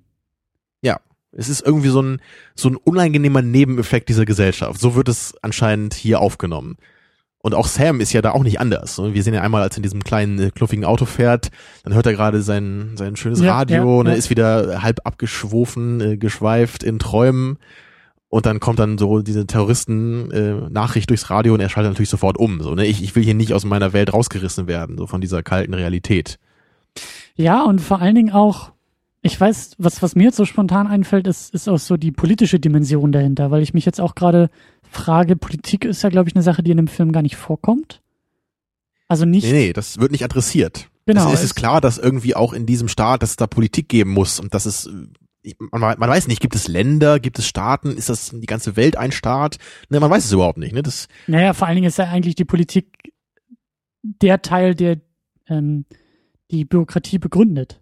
Genau, aber das, der das, sehen wir nicht. Der bürokratische ne? Apparat ist ja irgendwie auch dazu da, um irgendwie die Gesellschaft zu verwalten und vielleicht auch zu lenken und eben Im von Grunde der Politik schon, ja, aber wir sehen hier nur beeinflusst Apparat. Wir sehen Genau, nicht äh, der, der die Fäden in die Hand hat. Und wenn man so will, ist der Terrorismus das einzig Politische in dem Film. Und dass man eben vielleicht damit auch sagen könnte, dass die Leute innerhalb dieser, dieser, dieser Filmwelt auch das Politische meiden dadurch. Die eben nicht nur die, die, die Leichen und die äh, Schreckenstaten des Terrorismus meiden, sondern auch mit Politik überhaupt als, als, als Ja, klar. Sphäre gar nichts zu tun Genau, haben sie, wollen. sie befassen sich natürlich auch gar nicht mit den möglichen Gründen dafür. ne? Das, so, was könnte überhaupt dazu führen, dass Leute hier möglicherweise terroristische Anschläge irgendwie planen und durchführen? Wofür, wogegen, weshalb, Genau, so, weil die, warum. ich meine, die, die Mutter von Sam, so die ist ja so in diesem Lifestyle drin, die die zelebriert das ja total. Die, die ist ja völlig äh, auch jenseits Konsum, unserer ja, Welt, ne? ja. Genau, dieses dieses Konsumding, dieses Schönheits-OP-Ding, ne? man man bleibt ewig jung, man trägt nur die besten Sachen, so man unterhält sich über irgendeinen belanglosen Scheiß eigentlich die ganze Zeit und aber man man redet nie über substanzvolle Dinge, man denkt nicht wirklich über das Leben nach, über die ganzen Facetten, die das Leben bieten kann, so man man inszeniert sich eigentlich nur selber die ganze Zeit Hm. das, das ist halt, es ist halt manchmal echt schwer zu beschreiben, wie das auf mich wirkt. Aber ich finde das einfach so toll dargestellt, weil dieses Bild von dieser Mutter eben so irre und abgefahren, sie, wie sie aufgemacht ist und dann mit ihrer Freundin, mit diesem magersüchtigen Hund da auf der Schulter, das, ist halt so, es ist, es, ich kann das echt schwer in Worte fassen. Es ist halt, man könnte halt sagen, das, das sagt fast mehr als die längste Diskussion über dieses Thema. Nur dieses Bild zu sehen. Weil das, weil das so genau auf den Punkt bringt, was bei uns heutzutage in unserer Gesellschaft schon anschwingt oder anklingt. Und das ist eben auch was, was ich insgesamt einfach so lobend halt sagen würde bei Brazil. Es ist halt nicht irgendeine abgefahrene Fantasy-Geschichte, die in irgendeiner komischen Welt spielt, ne, die mit uns im Grunde gar nichts zu tun hat. Es ist eben so die klassische Dystopie. Nichts von dem Kram, der da thematisiert wird, so abgefahren und irre der aussieht, ist irgendwie losgelöst von unserer Welt heute. Das sind alles Aspekte, die wir hier ganz klar genau so sehen können, nur eben verdeutlicht, überzogen und ins Groteske gebracht, um damit eben auf eine künstlerische Weise für uns so ja anders zu wirken oder vielleicht auch uns besser erreichen zu können. Ja, klar. Ne, weil das ist ja eben das, was, was Kunst leisten kann. So durch, durch Emotionen teilweise uns gewisse Themen noch näher zu bringen. Man kann das durch Diskussionen machen, man kann das durch die Ratio machen ne, oder eben durch die Emotio. Und Brazil ist für mich eher der Emotio-Film, der, die, der den interessanten Inhalt so auf dieser Ebene genau rüberbringt zu mir. Powered by Emotio. Ja, Was war das Sat 1, glaube ich, ne? Powered by Emotion. Ähm, wenn da Ja. der Film kommen würde, ne? ja, also äh, ich, ich stimme dir dazu, aber ich bei mir ist irgendwie so ein bisschen das Problem, naja, Problem, es erreicht mich halt irgendwie nicht so sehr wie dich. Also ich sehe da schon alles, ich sehe da auch die Systemkritik und auch die Bürokratiekritik und auch die die Kritik am modernen Menschen und all das, aber irgendwie, vielleicht ist das auch nicht meine Form der Kritik. Vielleicht teile ich schon diese, diese grundlegende Kritik einfach nicht so sehr. Oder würde sie anders äußern und dadurch habe ich eben das Problem, dass das sozusagen nicht mein, nicht mein Bild ist, nicht meine Sprache, nicht mein, nicht mein, meine Stimme, die der, die der Film benutzt. Okay, also das sind jetzt zwei Sachen, die du gesagt hast. Ich kann auf jeden Fall verstehen, dass vielleicht so diese ja, Audiovisualität des Films dich nicht so anspricht. Oder eben die Groteske. So diese Art des Mediums ne, oder diese Art eben Gedanken und Themen zu vermitteln, ist natürlich was Besonderes, was Spezielles, was nicht jeden anspricht. Und das, das ist, da ist halt einfach jeder anders. So, das ist Ja. einfach bei Kunst so. Manche mögen eben Sachen, die, die auf, ja, auf, auf so einer, wie sagt man das, ne, auf so einer grundlegenderen Weise irgendwie zu einem sprechen. Die, die genau sagen, was sie meinen, die das alles begründen, die versuchen so ein, jetzt in dem Fall vielleicht so ein, ein Staats- oder Bürokratiesystem wirklich zu analysieren und halt zu sagen, so, wo sind die einzelnen Elemente, wieso funktioniert das, wo sind die Probleme, so könnte man mit so einem Thema umgehen. Man könnte das Ganze aber auch eher eben so behandeln wie hier, dass man das einfach auf, glaub- aus dieser menschlicheren Perspektive irgendwie zeigt. Ich glaube auch, dass das der Schlüssel ist, was du gerade gesagt hast. Ich glaube, bei mir funktioniert hier eher die Ratio. Wenn ich so eine Kritik am Menschen, wenn ich so eine Kritik am, am, am System, am Staat, am Miteinander, am Umgang.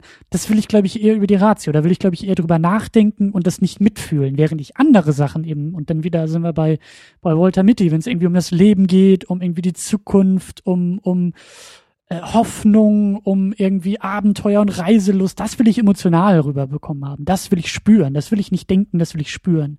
Und wie gesagt, im im umgekehrten Sinne ist es bei dir, glaube ich, eben hier mit der, mit der Kritik, die willst du spüren, die willst du, die willst du fühlen, die willst du nicht mhm. einfach nur ähm, als Gedankenexperiment verarbeiten, sondern die willst du irgendwie, äh, ich, ich, ich denke da gerade an den, an den, äh, äh, an, an Matrix. So, das ist für mich eine spannendere Form der Auseinandersetzung mit Systemen, mit, mit, mit äh, Herrschaft, mit Maschinen, mit Medien. Das finde ich irgendwie spannender, wenn irgendwie der, der, der, das Ratsoberhaupt irgendwie zu Neo sagt, ja, aber äh, welche Form der Kontrolle haben wir überhaupt über Maschinen, als hier eben in grotesker Art und Weise darauf hingewiesen zu werden, wie bürokratisch und systematisch der Mensch mittlerweile geworden ist.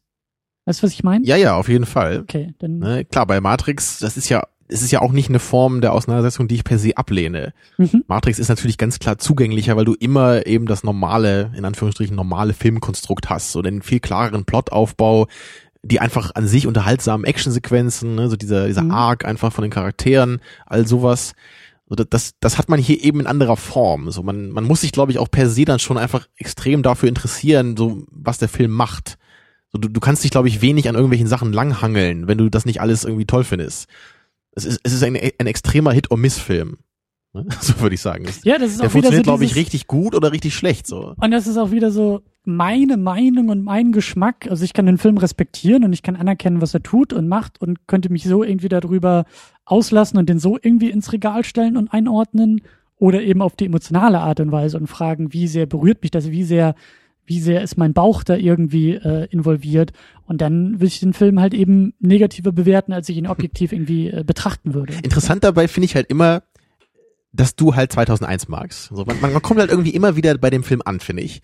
Weil ich halt da irgendwie. Siehst du, so gut ist er. Ich meine, so, so, wichtig ist Naja, ich, ich verstehe nur irgendwie nicht, warum der für dich funktioniert. Weil der für mich eigentlich eher auch diese Art hat, ein Thema rüberzubringen. Mhm. Der macht das ja auch nicht jetzt auf so eine sehr elaborierte Weise, sondern es ist ja auch alles sehr kryptisch, ne, sehr metaphorisch da und es passiert ja kaum was dabei das kann man bei, bei Brasil halt nicht sagen. Hier passiert dauernd irgendwas. Hier, hier hast du die ganze Zeit was, was deine Augen verarbeiten müssen. Du hast viele andere Settings. Hinzu ja. kommt, dass ich dieses Problem, und das hatte ich ja schon ein bisschen angedeutet, ähm, habe, dass äh, Brasil mich ein bisschen an David Lynch erinnert. Und das will ich kurz ausformulieren, weil ich habe generell Probleme irgendwie mit, mit äh, vielleicht spricht das auch wieder irgendwie Bände über mich. Ähm, ich habe Probleme mit Filme, mit Filmen, mit Welten, mit, mit Geschichten, bei denen ich die Regeln nicht verstehe, bei denen ich nicht erkenne, deswegen bin ich zum Beispiel ja auch kein Fantasy-Fan. Weil, weil in der Science Fiction habe ich das Gefühl, egal ob irgendwie Inception oder, oder äh, 2001 oder was auch immer, das verstehe ich ich verstehe die Regeln, die innerhalb dieser Filmwelten existieren. Die sind immer irgendwie anders als die Regeln der Realität. Da gibt's irgendwelche Möglichkeiten von Zeitreisen, von, von, hast du nicht gesehen, von Lichtschwertern und der Macht und all diesem Quatschkram, den es in der Realität nicht gibt. Aber ich habe immer das Gefühl von, gute Science-Fiction-Filme bringen mir das bei im Laufe des Films. Fantasy-Geschichten bei denen habe ich immer das Gefühl, es ist zu jeder Zeit möglich, dass ein Drache um die Ecke kommt und spricht und aber gerade äh, so bei äh, Zaubersprüchen dann, ne? Genau, so, Zaubersprüche man irgendwie weiß bei Herr der Ringe einfach nie, was kann Gandalf eigentlich, so wie mächtig ist er, das das macht zwar irgendwie auch irgendwie mystisch und interessant, aber ich gebe dir schon recht, das ist manchmal schwierig so diese Regeln da genau zu verstehen. Und so. gerade so dieser Plot auch nur die Hobbits müssen nach Mordor und den Ring ins Feuer werfen. Sie müssen jahrelang dahin gehen, aber zurück können sie auf Adlern fliegen. Ja, das, das ist natürlich das typische Klischee. Und ich meine, das, das macht halt den Film für mich nicht kaputt, aber ich sehe ganz klar, was du da meinst. Da, da geht's nicht so sehr um die Etablierung einer Welt mit Regeln oder zumindest ist es sehr schwierig manchmal da.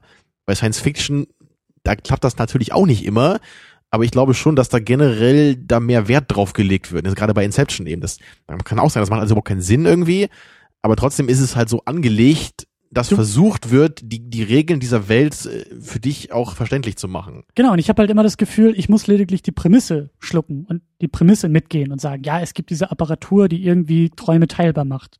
okay, kann ich glauben. Alles, was danach irgendwie erzählt wird, basiert irgendwie auf dieser, auf dieser Grundregel, wo ich sage, okay, aber was ist die Grundregel von Herr der Ringe? So, wer kann was und wer hat welche Fähigkeiten und wie du gerade gesagt hast, wer muss zu Fuß und wer kann fliegen und sich verwandeln und mit einem Zauberspruch und äh, fehlt halt nur noch die Zeitreise, die irgendwie bei Harry Potter oder so mit dazukommt. Aber keine Ahnung. Das ist für mich halt, das ist für mich halt alles so, so, ne, ich, dadurch finde ich den Zugang in diese Welten nicht, weil ich immer das Gefühl habe, sobald ich in der Welt drin bin, ist alles möglich und ich habe nicht irgendwie ich habe ich hab kein Gespür dafür. Und so ähnlich, um jetzt diesen Bogen zu schlagen, so ähnlich geht es mir hier auch bei Brasil. Und natürlich ist das Absicht und das ist Teil dieses abgedrehten Systems, dass eben Sam sich in diesem System nicht zurechtfindet und die Regeln ja auch nicht versteht, weil es ja keine nachvollziehbaren Regeln gibt in diesem System. Aber mich mhm. frustriert das immer ein bisschen beim Gucken. Für mich ist das halt irgendwie, das ist so, das ist halt so dieses, und ich habe Kafka auch nicht genug gelesen, aber das, das geht für mich so in diese, in dieses Kafkaeske, in dieses System, was die eigenen Regeln irgendwie hat und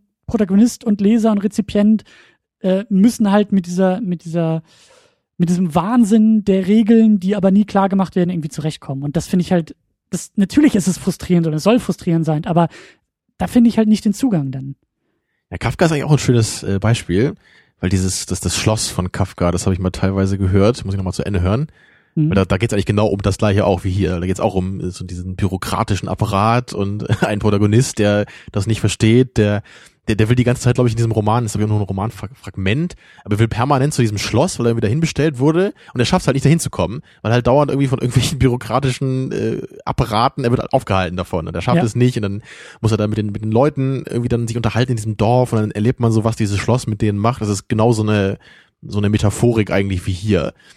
Und ich, ich finde das halt irgendwie, ich weiß nicht, das ist so, ich brauche hier nicht so richtig ein Gefühl für dieses Setting, weil ich das Setting auch überhaupt nicht als real wahrnehme, ne, was ich vorhin auch schon versucht habe darzustellen. Mhm ich will ja gar nicht mehr überlegen, ob es so eine Welt irgendwie geben könnte, weil die Antwort ist nein für mich, ganz klar. Es, mhm. ist völlig absurd, sich vorzustellen, dass wirklich unsere Welt in 20, 30 Jahren, wann auch immer, genau so aussehen würde wie in diesem Film. Das macht keinen Sinn. Mhm. Natürlich ist alles möglich irgendwie, aber das ist für mich nicht naheliegend, das anzunehmen.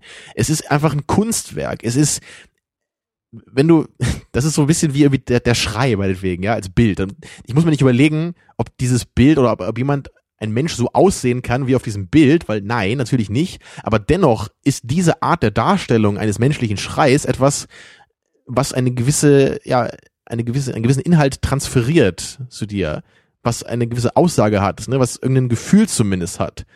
Und das ist es hier bei Brazil nur eben noch ein bisschen mehr, als es auf dem Bild sein kann. Ich mache auch nicht den, den äh, Fehler oder, oder ähm, verlangen, dass der Film irgendwie für mich glaubhaft ist oder so. Darum geht's mir auch gar nicht. Aber er ist für mich halt auch innerhalb der eigenen, eigenen Welt halt nicht nachvollziehbar. Ich habe halt irgendwie nicht ein Gefühl von, also, und vielleicht, wie gesagt, liegt das auch an mir, dass ich dann immer so ein bisschen blockiere bei, bei, bei solchen Filmen und sag, wenn ich nicht weiß, was als nächstes passieren kann, erschwert es mir irgendwie mitzugehen, wenn das nächste passiert, wo ich mir denke, ja, ja. so David Lynch-mäßig, ne? So, jetzt geht eine Schranktür auf und da ist irgendwie eine dicke Frau drin und die schreit und die Schranktür geht wieder zu. Und ich frage mich, warum?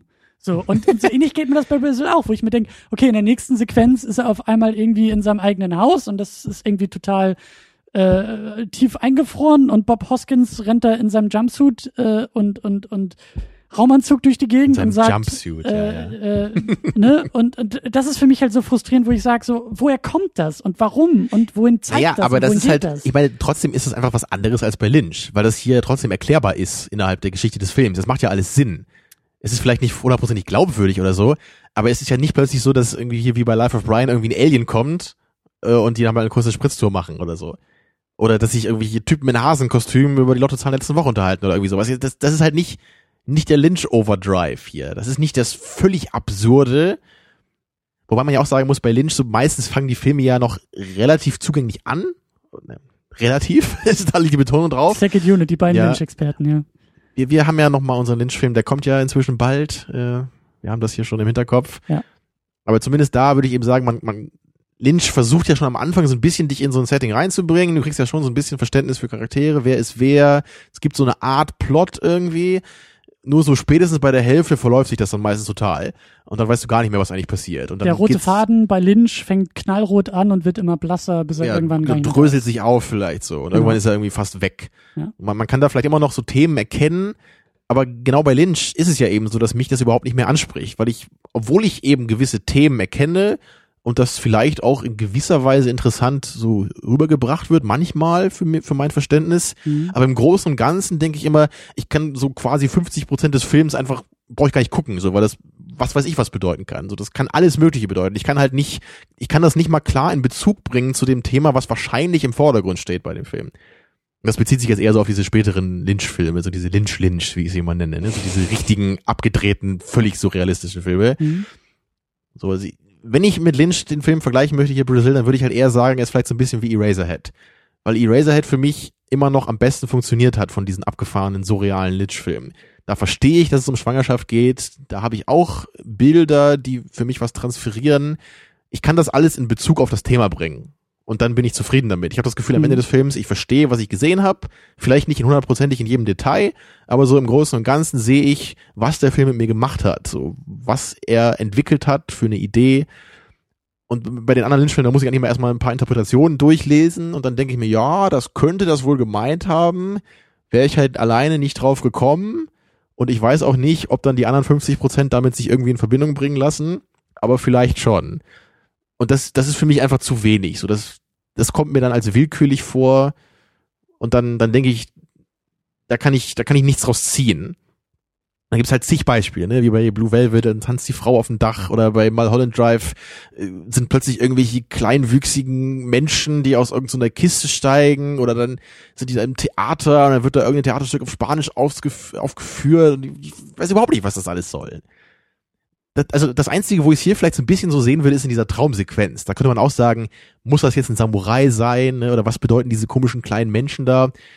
Das, das ist halt da auch ein bisschen willkürlich. So, das, das könnte auch ein Drache sein, meinetwegen, ja, es ist egal. Es geht nur um die, um den Stellenwert dieses Traumes und dieser Ausflucht aus der Realität.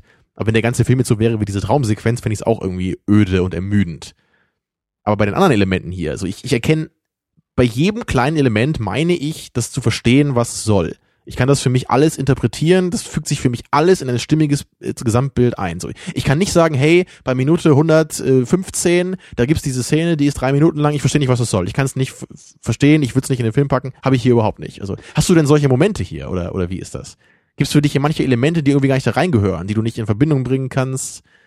Das nicht, aber es ist einfach so die, die, die Aneinanderreihung von von der Erzählung, von den Ereignissen, die hätte auch, die hätte auch ganz anders aussehen können für meinen Geschmack. So, warum ist es irgendwie, also ich verstehe auch die Metaphorik dahinter und die Bedeutung und sowas alles, wenn irgendwie Robert De Niro da als, als äh, äh, Klempner im Ehrenamt vorbeikommt und ihm da irgendwie die Heizung repariert, weil das System irgendwie nicht in der Lage ist, die richtigen Klempner mit dem richtigen Formular vorbeizuschicken. So. Er ist ja auch ein toller Charakter, ne? Also er ist eigentlich der, der Held in diesem System, weil er einfach nur das macht, was er gerne machen möchte und das ist Heizung reparieren. Und, und er wird eingeführt wie, wie der große Held eigentlich. Das finde ich super geil.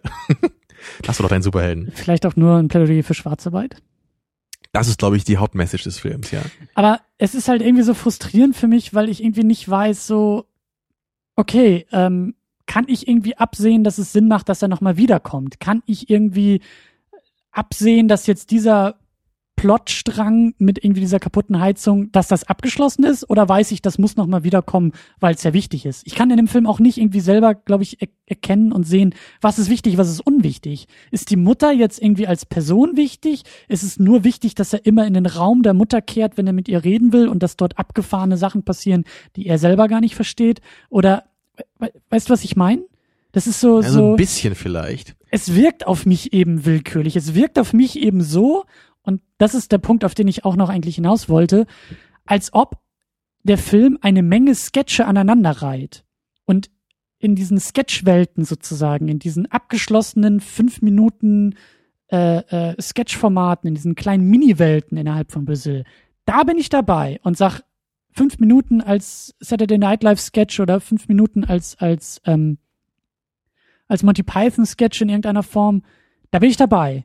Aber dass der Film mir irgendwie auf, was waren das, 142 6, Minuten 36 oder so? ist, glaube ich, meine Version lang, der Director's Cut. Ja, genau, also anderthalb Stunden ja. lang irgendwie, oder nee, zwei Stunden, ähm, mir halt diese Sketche gefühlt aneinander reiht, wo ich irgendwie nicht weiß, warum der eine Sketch auf den anderen. Also ich meine, ich, weißt, ich, gebe dir, mein? ich geb dir teilweise recht. Also ich, ich würde schon sagen, man kann den Film so ein bisschen als eine Collage bezeichnen von verschiedenen Szenen, von verschiedenen Momenten. Ich würde aber dennoch nicht sagen, dass der Zusammenhang da jetzt sehr schwer zu sehen ist. Weil es gibt ja wirklich schon einen, einen Story-Aufbau, der auch an herkömmliche Erzählstrukturen erinnert. So allein wenn du jetzt denkst, wie unser Hauptcharakter eingeführt wird, so wie er sich ein bisschen verändert im Laufe des Films, so er, er wächst ja auch ein bisschen über sich hinaus, so er, er will ja am Anfang nicht befördert werden, dann will er, sich, will er sich doch befördern lassen, weil er eben nach Jill sucht und rausfinden will, wer sie ist. Und also wir erleben ja auch schon mit ihm dann langsam, er, er, dringt in neue Bereiche dieser Welt vor, in diesem äh, Bürokomplex da also natürlich ist das nicht ganz so stringent, wie das jetzt bei anderen Filmen ist, aber schon, ich, ich sehe hier schon so einen Plot im herkömmlichen Sinne, auch wenn der nicht so wichtig und im Fokus ist.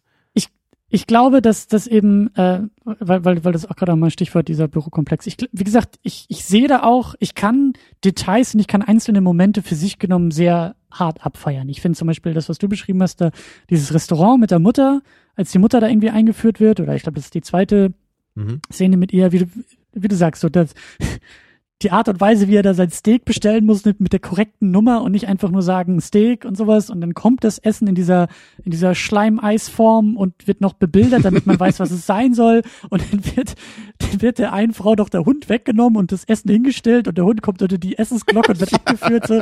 Das sind schöne Bilder, da kann ich auch drüber lachen. Aber das ist dann genug für mich. Wenn diese Szene vorbei ist, dann kommt die nächste Szene, die nächste Mini-Welt, auf die ich mich einlassen, einlassen muss. Aber es gehört eben alles zusammen letztendlich. Es erzeugt ja, ja ein Gesamtbild von dieser ganzen Klar. Gesellschaft da. Ne? Aber ich finde halt immer diese, diese Wechsel und diese, diese, diese Neuorientierung, die dann für mich irgendwie äh, passiert mit, wo bin ich, was ist jetzt hier los, was ist hier jetzt wichtig? Das erschwert mir, glaube ich, den, den. Ja, aber eigentlich soll ja gerade Sams Charakter dazu führen, dass du alles zusammenbringen kannst, weil er nun mal eben diese Geschichte erlebt. Ja, aber ich muss mich auf jedes Setting wieder neu einlassen und habe das Gefühl auch, dass jedes Setting wieder eigene Regeln hat. So, dann kommt er da in diesem Bürokomplex an, rennt über den Flur mit dieser mit dieser mit diesem Haufen von irgendwelchen Ja-Sagern, die dann dem Boss hinterherrennen, was ja. auch für sich genommen herrlich ist. Also ein köstliches Bild, wie der Typ mit seiner Gefolgschaft über den Flur rennt und die ganze Zeit, der guckt sich die Formulare nicht an und sagt ja, nein, ablehnen, zurückrufen, Termin verschieben und alle rennen hinter ihm her und sagen ja, Chef, ja, Chef. So, das verstehe ich, was das, wo, wo, wofür das steht.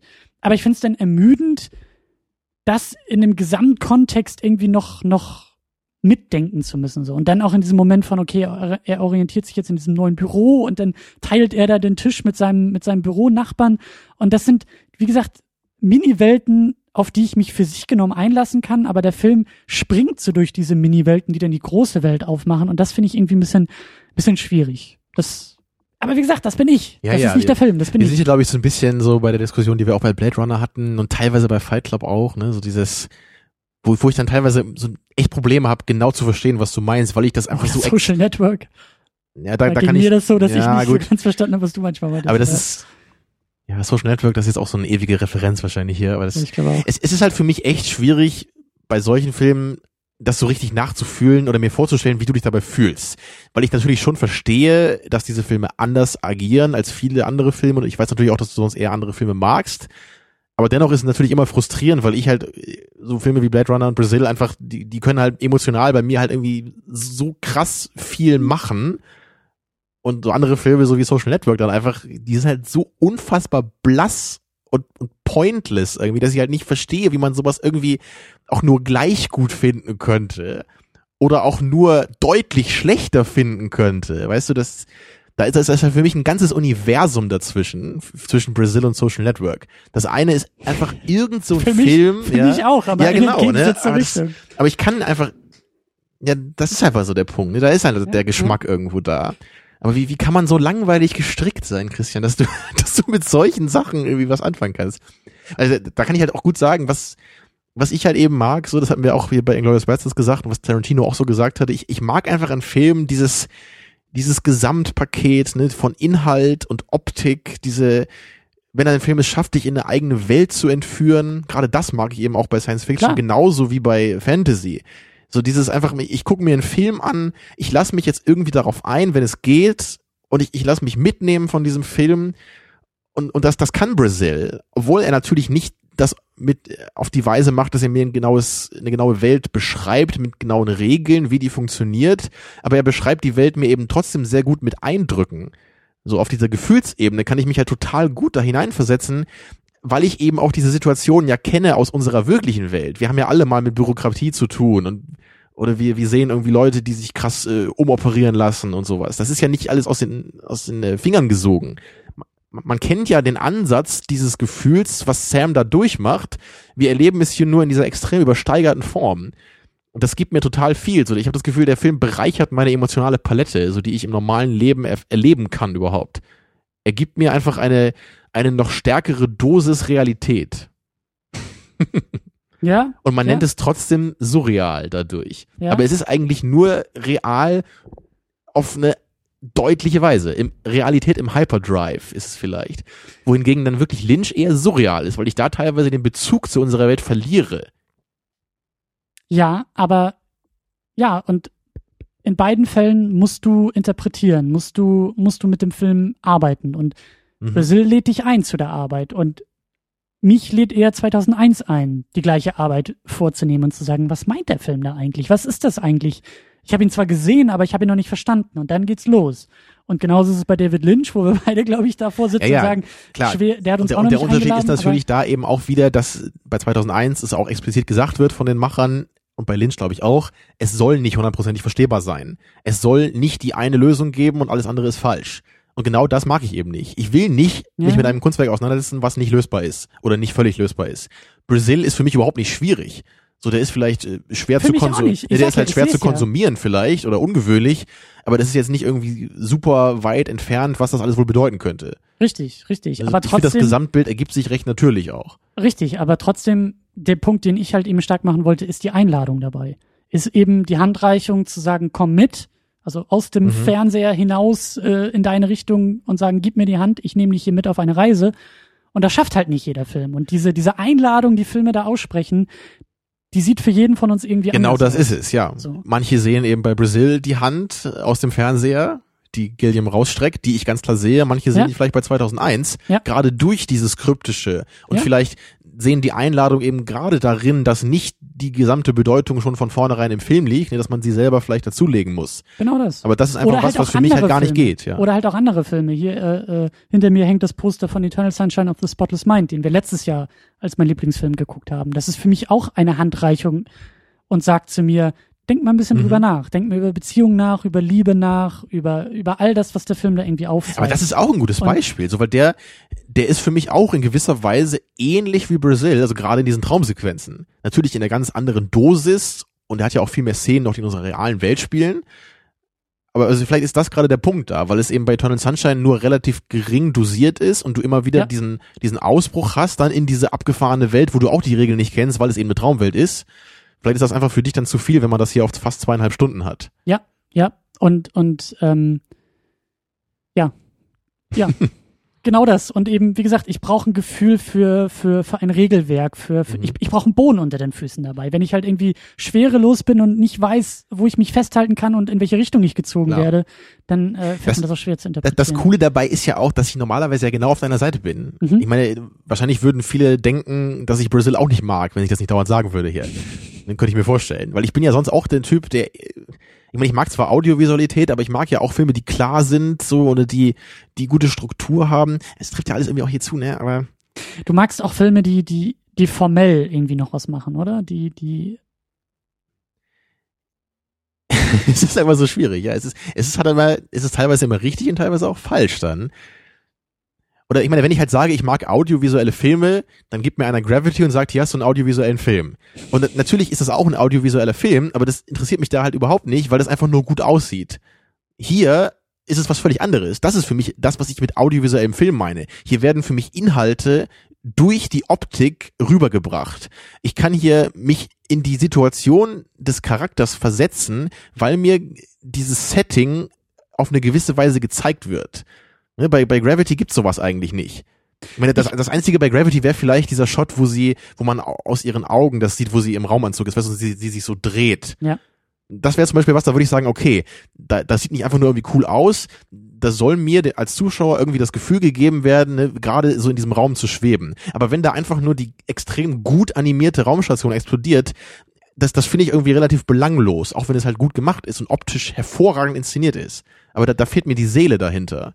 Ich glaube, mhm. dass da auch wieder äh, der Inhalt und das Thema auch wieder Schlüssel sein kann. Das, das knüpft so ein bisschen auch an die David Fincher-Diskussion von neulich noch an. Ähm, Gravity hat dir, glaube ich, auch nicht so gut gefallen, was wir ja auch immer wieder betonen müssen. Ähm, der hatte ja prinzipiell gefallen, Richtig, aber ja. eben der Inhalt nicht, die Geschichte, die Erzählung, das, was genau, das war Plot, mir zu wenig. Motivation, das, ja. genau, das war dir auch zu meine, wenig. Es sollte ja auch nicht viel sein, aber trotzdem war es für mich zu wenig. ne? also. Richtig. Und und hier haben wir jetzt eben dieses dieses Beispiel von von Groteske, das ein ein ein eine Stimmung oder ein Umgang mit mit Gegensätzen, der dir emotional aus dem Bauch raus einfach sehr, sehr zusagt.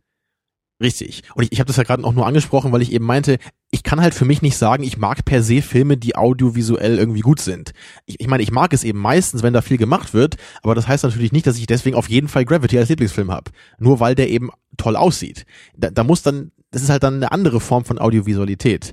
Und genau das ist es eben bei Surrealismus auch. Und Brazil ist ja ganz klar auch zum gewissen Teil surrealistisch. Und gerade am Ende, so die letzten 20 Minuten, so wo, wo er, wo er, wo wir dann auch wirklich so in Sams Traumwelt abdriften teilweise. Das, das ist ja schon surreal inszeniert, was er da erlebt, weil er eben träumt. Richtig, aber ich meine ja. ja auch über den Inhalt, durch den Inhalt des Grotesken ist es für dich halt, ist es für dich halt äh, überhaupt irgendwie was. Richtig, aber ich würde halt sogar so weit gehen zu sagen, ich mag Surrealismus. Das Problem ist nur, dass fast immer beim Surrealismus eben diese vollkommene Undefiniertheit dabei ist, die mich dann total rauswirft. Da gibt's dann ein andalusischer Hund, ne, ich auch schon mal erwähnt, glaube ich, mhm. dieser mhm. Kurzfilm. Der ist für mich halt genau das, was ich überhaupt nicht abkann bei Surrealismus. Da sehe ich einfach irgendeinen Traum von irgendjemandem. Da passiert einfach irgendwas. Ich kann mir möglicherweise überlegen, was das alles bedeuten soll, aber es interessiert mich nicht, weil es immer tausend verschiedene Lösungsmöglichkeiten gibt. Mhm. Du kannst halt meiner Meinung nach nicht sagen, über was dieser Film ist oder als was er intendiert war. Die haben halt einfach beide ihren Traum da verfilmt, so. Und das ist auch genauso Surrealismus, aber es interessiert mich überhaupt nicht. Und dann haben wir Filme wie Possession, den ich ja auch hin und wieder mal erwähne, so. Ziemlicher Geheimtipp, glaube ich. Ich glaube nicht, dass den viele kennen. Kann man ja mal bei MDB eintippen, mit Sam Neill hier. Aber das ist halt eben auch ein ganz surrealistischer Film, auch noch viel mehr als Brazil. Den kann man auch ganz klar als abstrakt und rein metaphorisch sehen. Also da kann man sich ganz klar fragen, ist da überhaupt irgendwas passiert in dem Film? Ne? Oder ist das alles nur irgendwie eine gewisse Botschaft an den Zuschauer?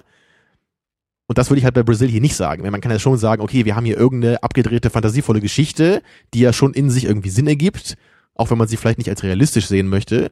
Aber bei Possession kann man auch wirklich so weit gehen und das selbst anzweifeln. Und einfach nur zu sagen, es ist irgendein ganz wirres Bild von was auch immer, ja. Und ich habe da aber eben, wie es sonst nicht so ist bei anderen surrealistischen Sachen, ich habe da meine ganz klare Antwort auf, auf die Fragen, die der Film mir gibt. Ich meine genau zu verstehen, was der Film mir sagen will. Und dann bin ich voll dabei. Und dann kann ich diese surrealistische Methode auch total schätzen. Mhm. Und dann verstehe ich auch, wie die manche Leute in den Bann ziehen kann bei anderen Werken. Nur aber aus irgendeinem Grund, so, ist es bei Lynch, was, was da ja für ganz viele funktioniert, für mich überhaupt nicht der Fall. Und deswegen kann ich sagen, Possession ist fast ein Lieblingsfilm und Lynch ist für mich fast ein Hassfilm bei manchen Sachen. Also geht so krass auseinander, weil ich mit dem einen nichts anfangen kann und mit also dem anderen es, alles, so, obwohl also, es beides so realistisch ist. Also, also ja. geht das wieder zurück auf diese, auf diese Kunstdebatte, die wir hatten, so du willst die Botschaft des Filmes, des Filmemachers ähm, erkennen. Das hat sicherlich ganz viel damit zu tun bei Lynch. Du willst sie ja. nicht nur reinlegen, sondern du willst sie rausziehen. Und das ist für dich entscheidend äh, für den, für den, für das Funktionieren von diesen surrealistischen. Genau. Und äh, ich, ich, ich wollte eigentlich diese ganzen Sachen, die ich gerade anspreche, ist eigentlich nur, um zu betonen, man kann halt leider bei Filmen nie so genau sagen, ob das für jemanden was ist oder nicht, weil das bei solchen Sachen immer es kommt, glaube ich, immer beim Zuschauer auf verschiedene Sachen an und man gewichtet die gleichen Kriterien bei anderen Filmen völlig anders. So, wo ich gerade noch dran denken muss, ist zum Beispiel The Deer Hunter den du wahrscheinlich auch nicht kennst, aber auch so ein, so ein klassischer Antikriegsfilm. Und ich bin ja jemand, ich mag ja sehr gerne Antikriegsfilme, so Apocalypse Now, ne, Platoon, Full Metal Jacket, all, all diese Sachen finde ich alle klasse. Mhm. Und The Deer Hunter finden auch ganz viele äh, Leute, so, der gehört für die da rein, so in diese Riege der ganz großen Antikriegsfilme.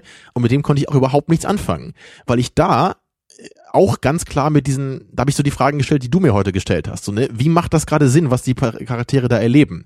Da gibt's zum Beispiel dann so ein, so ein Element, da ist halt einer, der spielt halt so russisch Roulette, so ein Typ. Ja, also du weißt ja mit dem, dem Revolver, ne, Mhm. in einer der sechs Kammern ist die Kugel drin und dann äh, macht er das halt jahrelang und er stirbt halt nicht. Und das ist für mich halt extrem dämlich, so, weil ich halt nicht verstehe, was das soll. Es ist ja völlig, völlig unglaubwürdig. Weil es halt absolut unwahrscheinlich ist, um es mal milde zu sagen, dass jemand jahrelang dieses Spiel spielt, mit einer Chance von 1 zu 6 zu sterben und es trotzdem irgendwie schafft. Und das hat mich da zum Beispiel total gestört, als ein Problem von vielen. Aber für andere ist das da überhaupt nicht relevant. Und die, die sehen das auch viel mehr als einen Kunstfilm oder einen viel künstlerischen Film, Mhm. wo es nicht um solche Details geht. Weil genau so Ja. argumentierst du ja jetzt auch hier Richtig. bei Brasil Genau- und sagst genau ja so nicht, ich- es geht nicht darum, ob Richtig. die beiden sich jetzt lieben würden. Genau, es geht hier nicht ob darum, sich zu überlegen, macht das aus Jills Perspektive Sinn, dass sie sich in Sam verliebt? So, weil eigentlich kennst du ihn doch überhaupt nicht. Er ist doch so ein ganz abgefahrener Typ, der bei ihr da in den Lastwagen springt. Ja.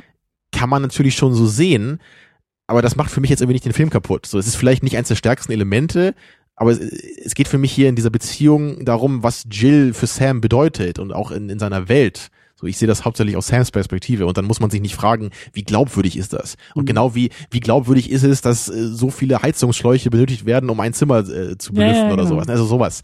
Darum geht's dann nicht. Aber bei manchen Filmen geht's mir dann halt schon darum. Und das ist natürlich dann, gerade wenn man sich darüber diskutiert, ist es dann schwierig, weil man eben dann schwer auf einen Nenner kommt. Der eine gewichtet dann irgendwie sowas total doll.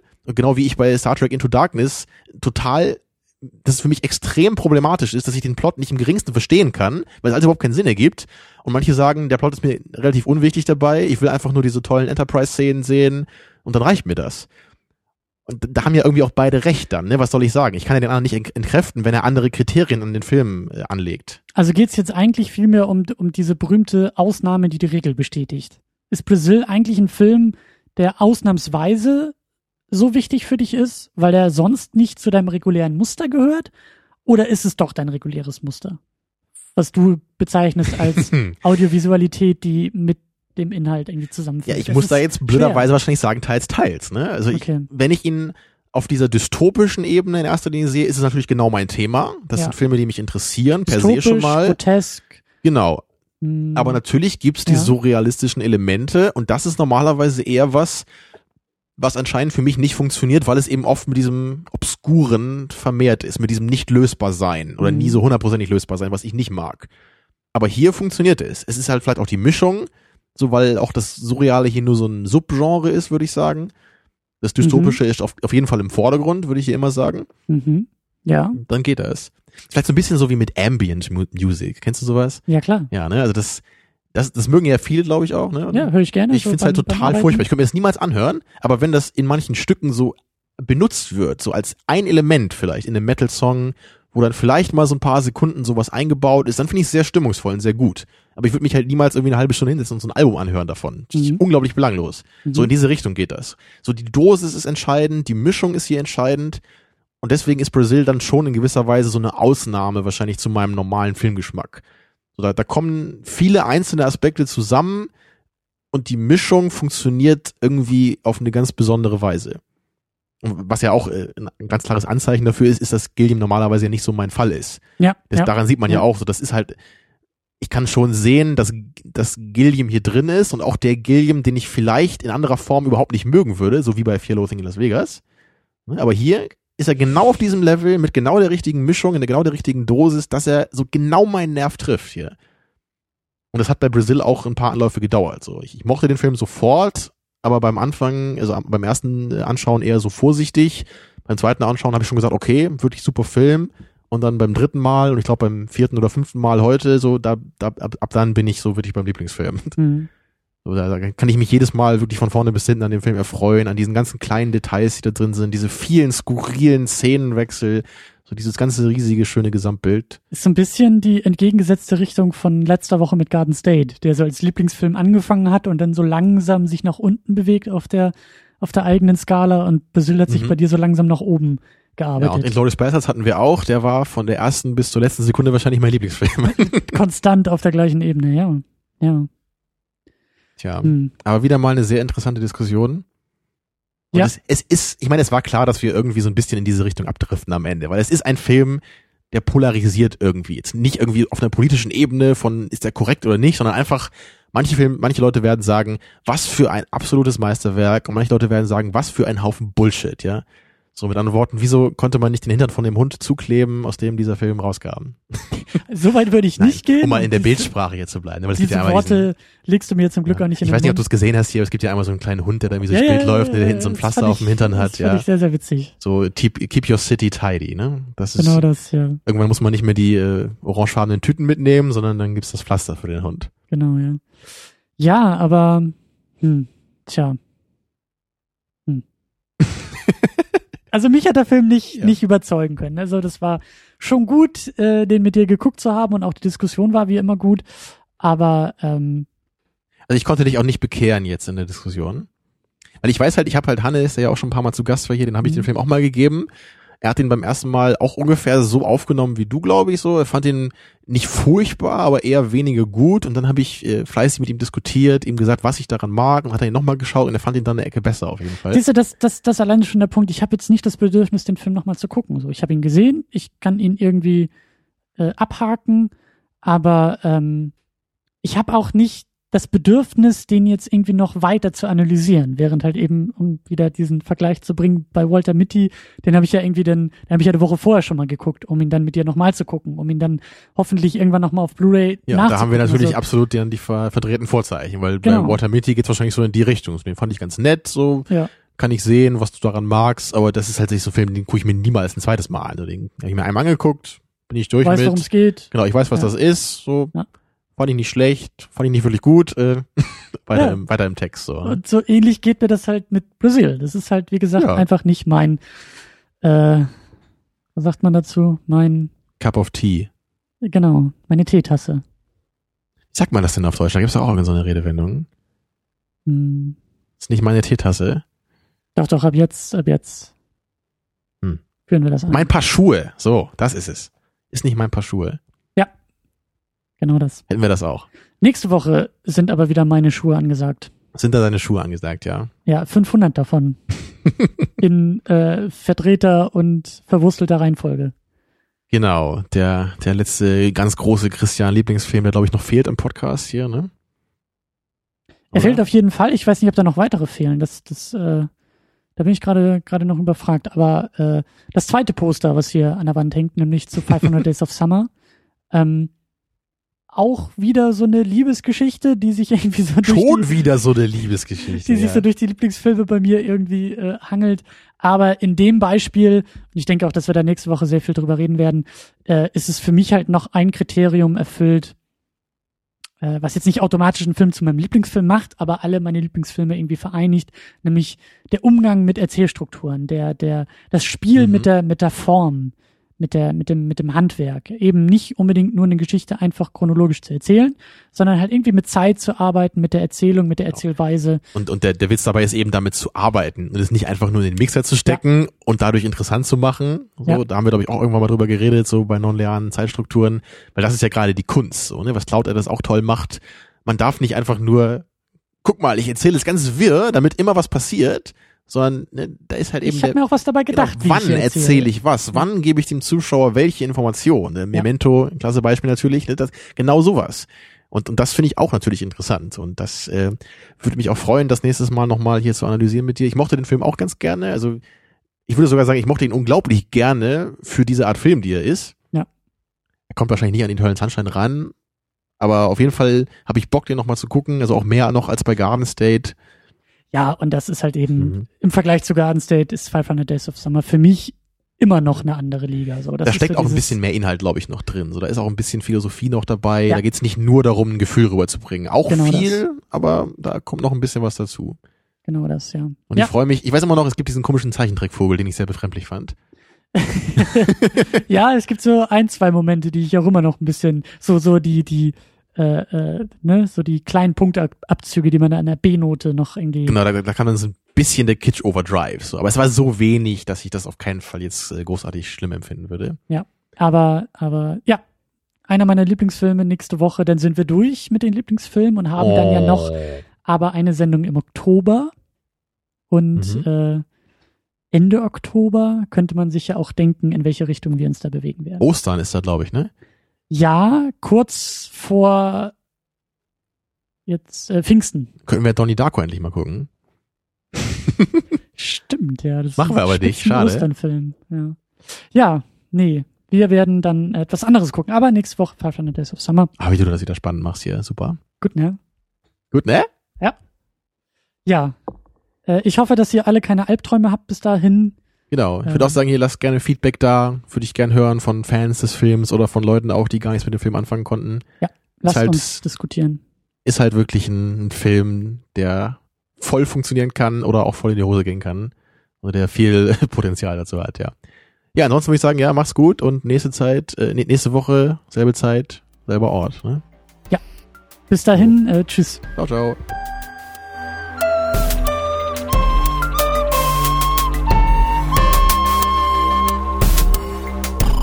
Second Unit. Second Unit.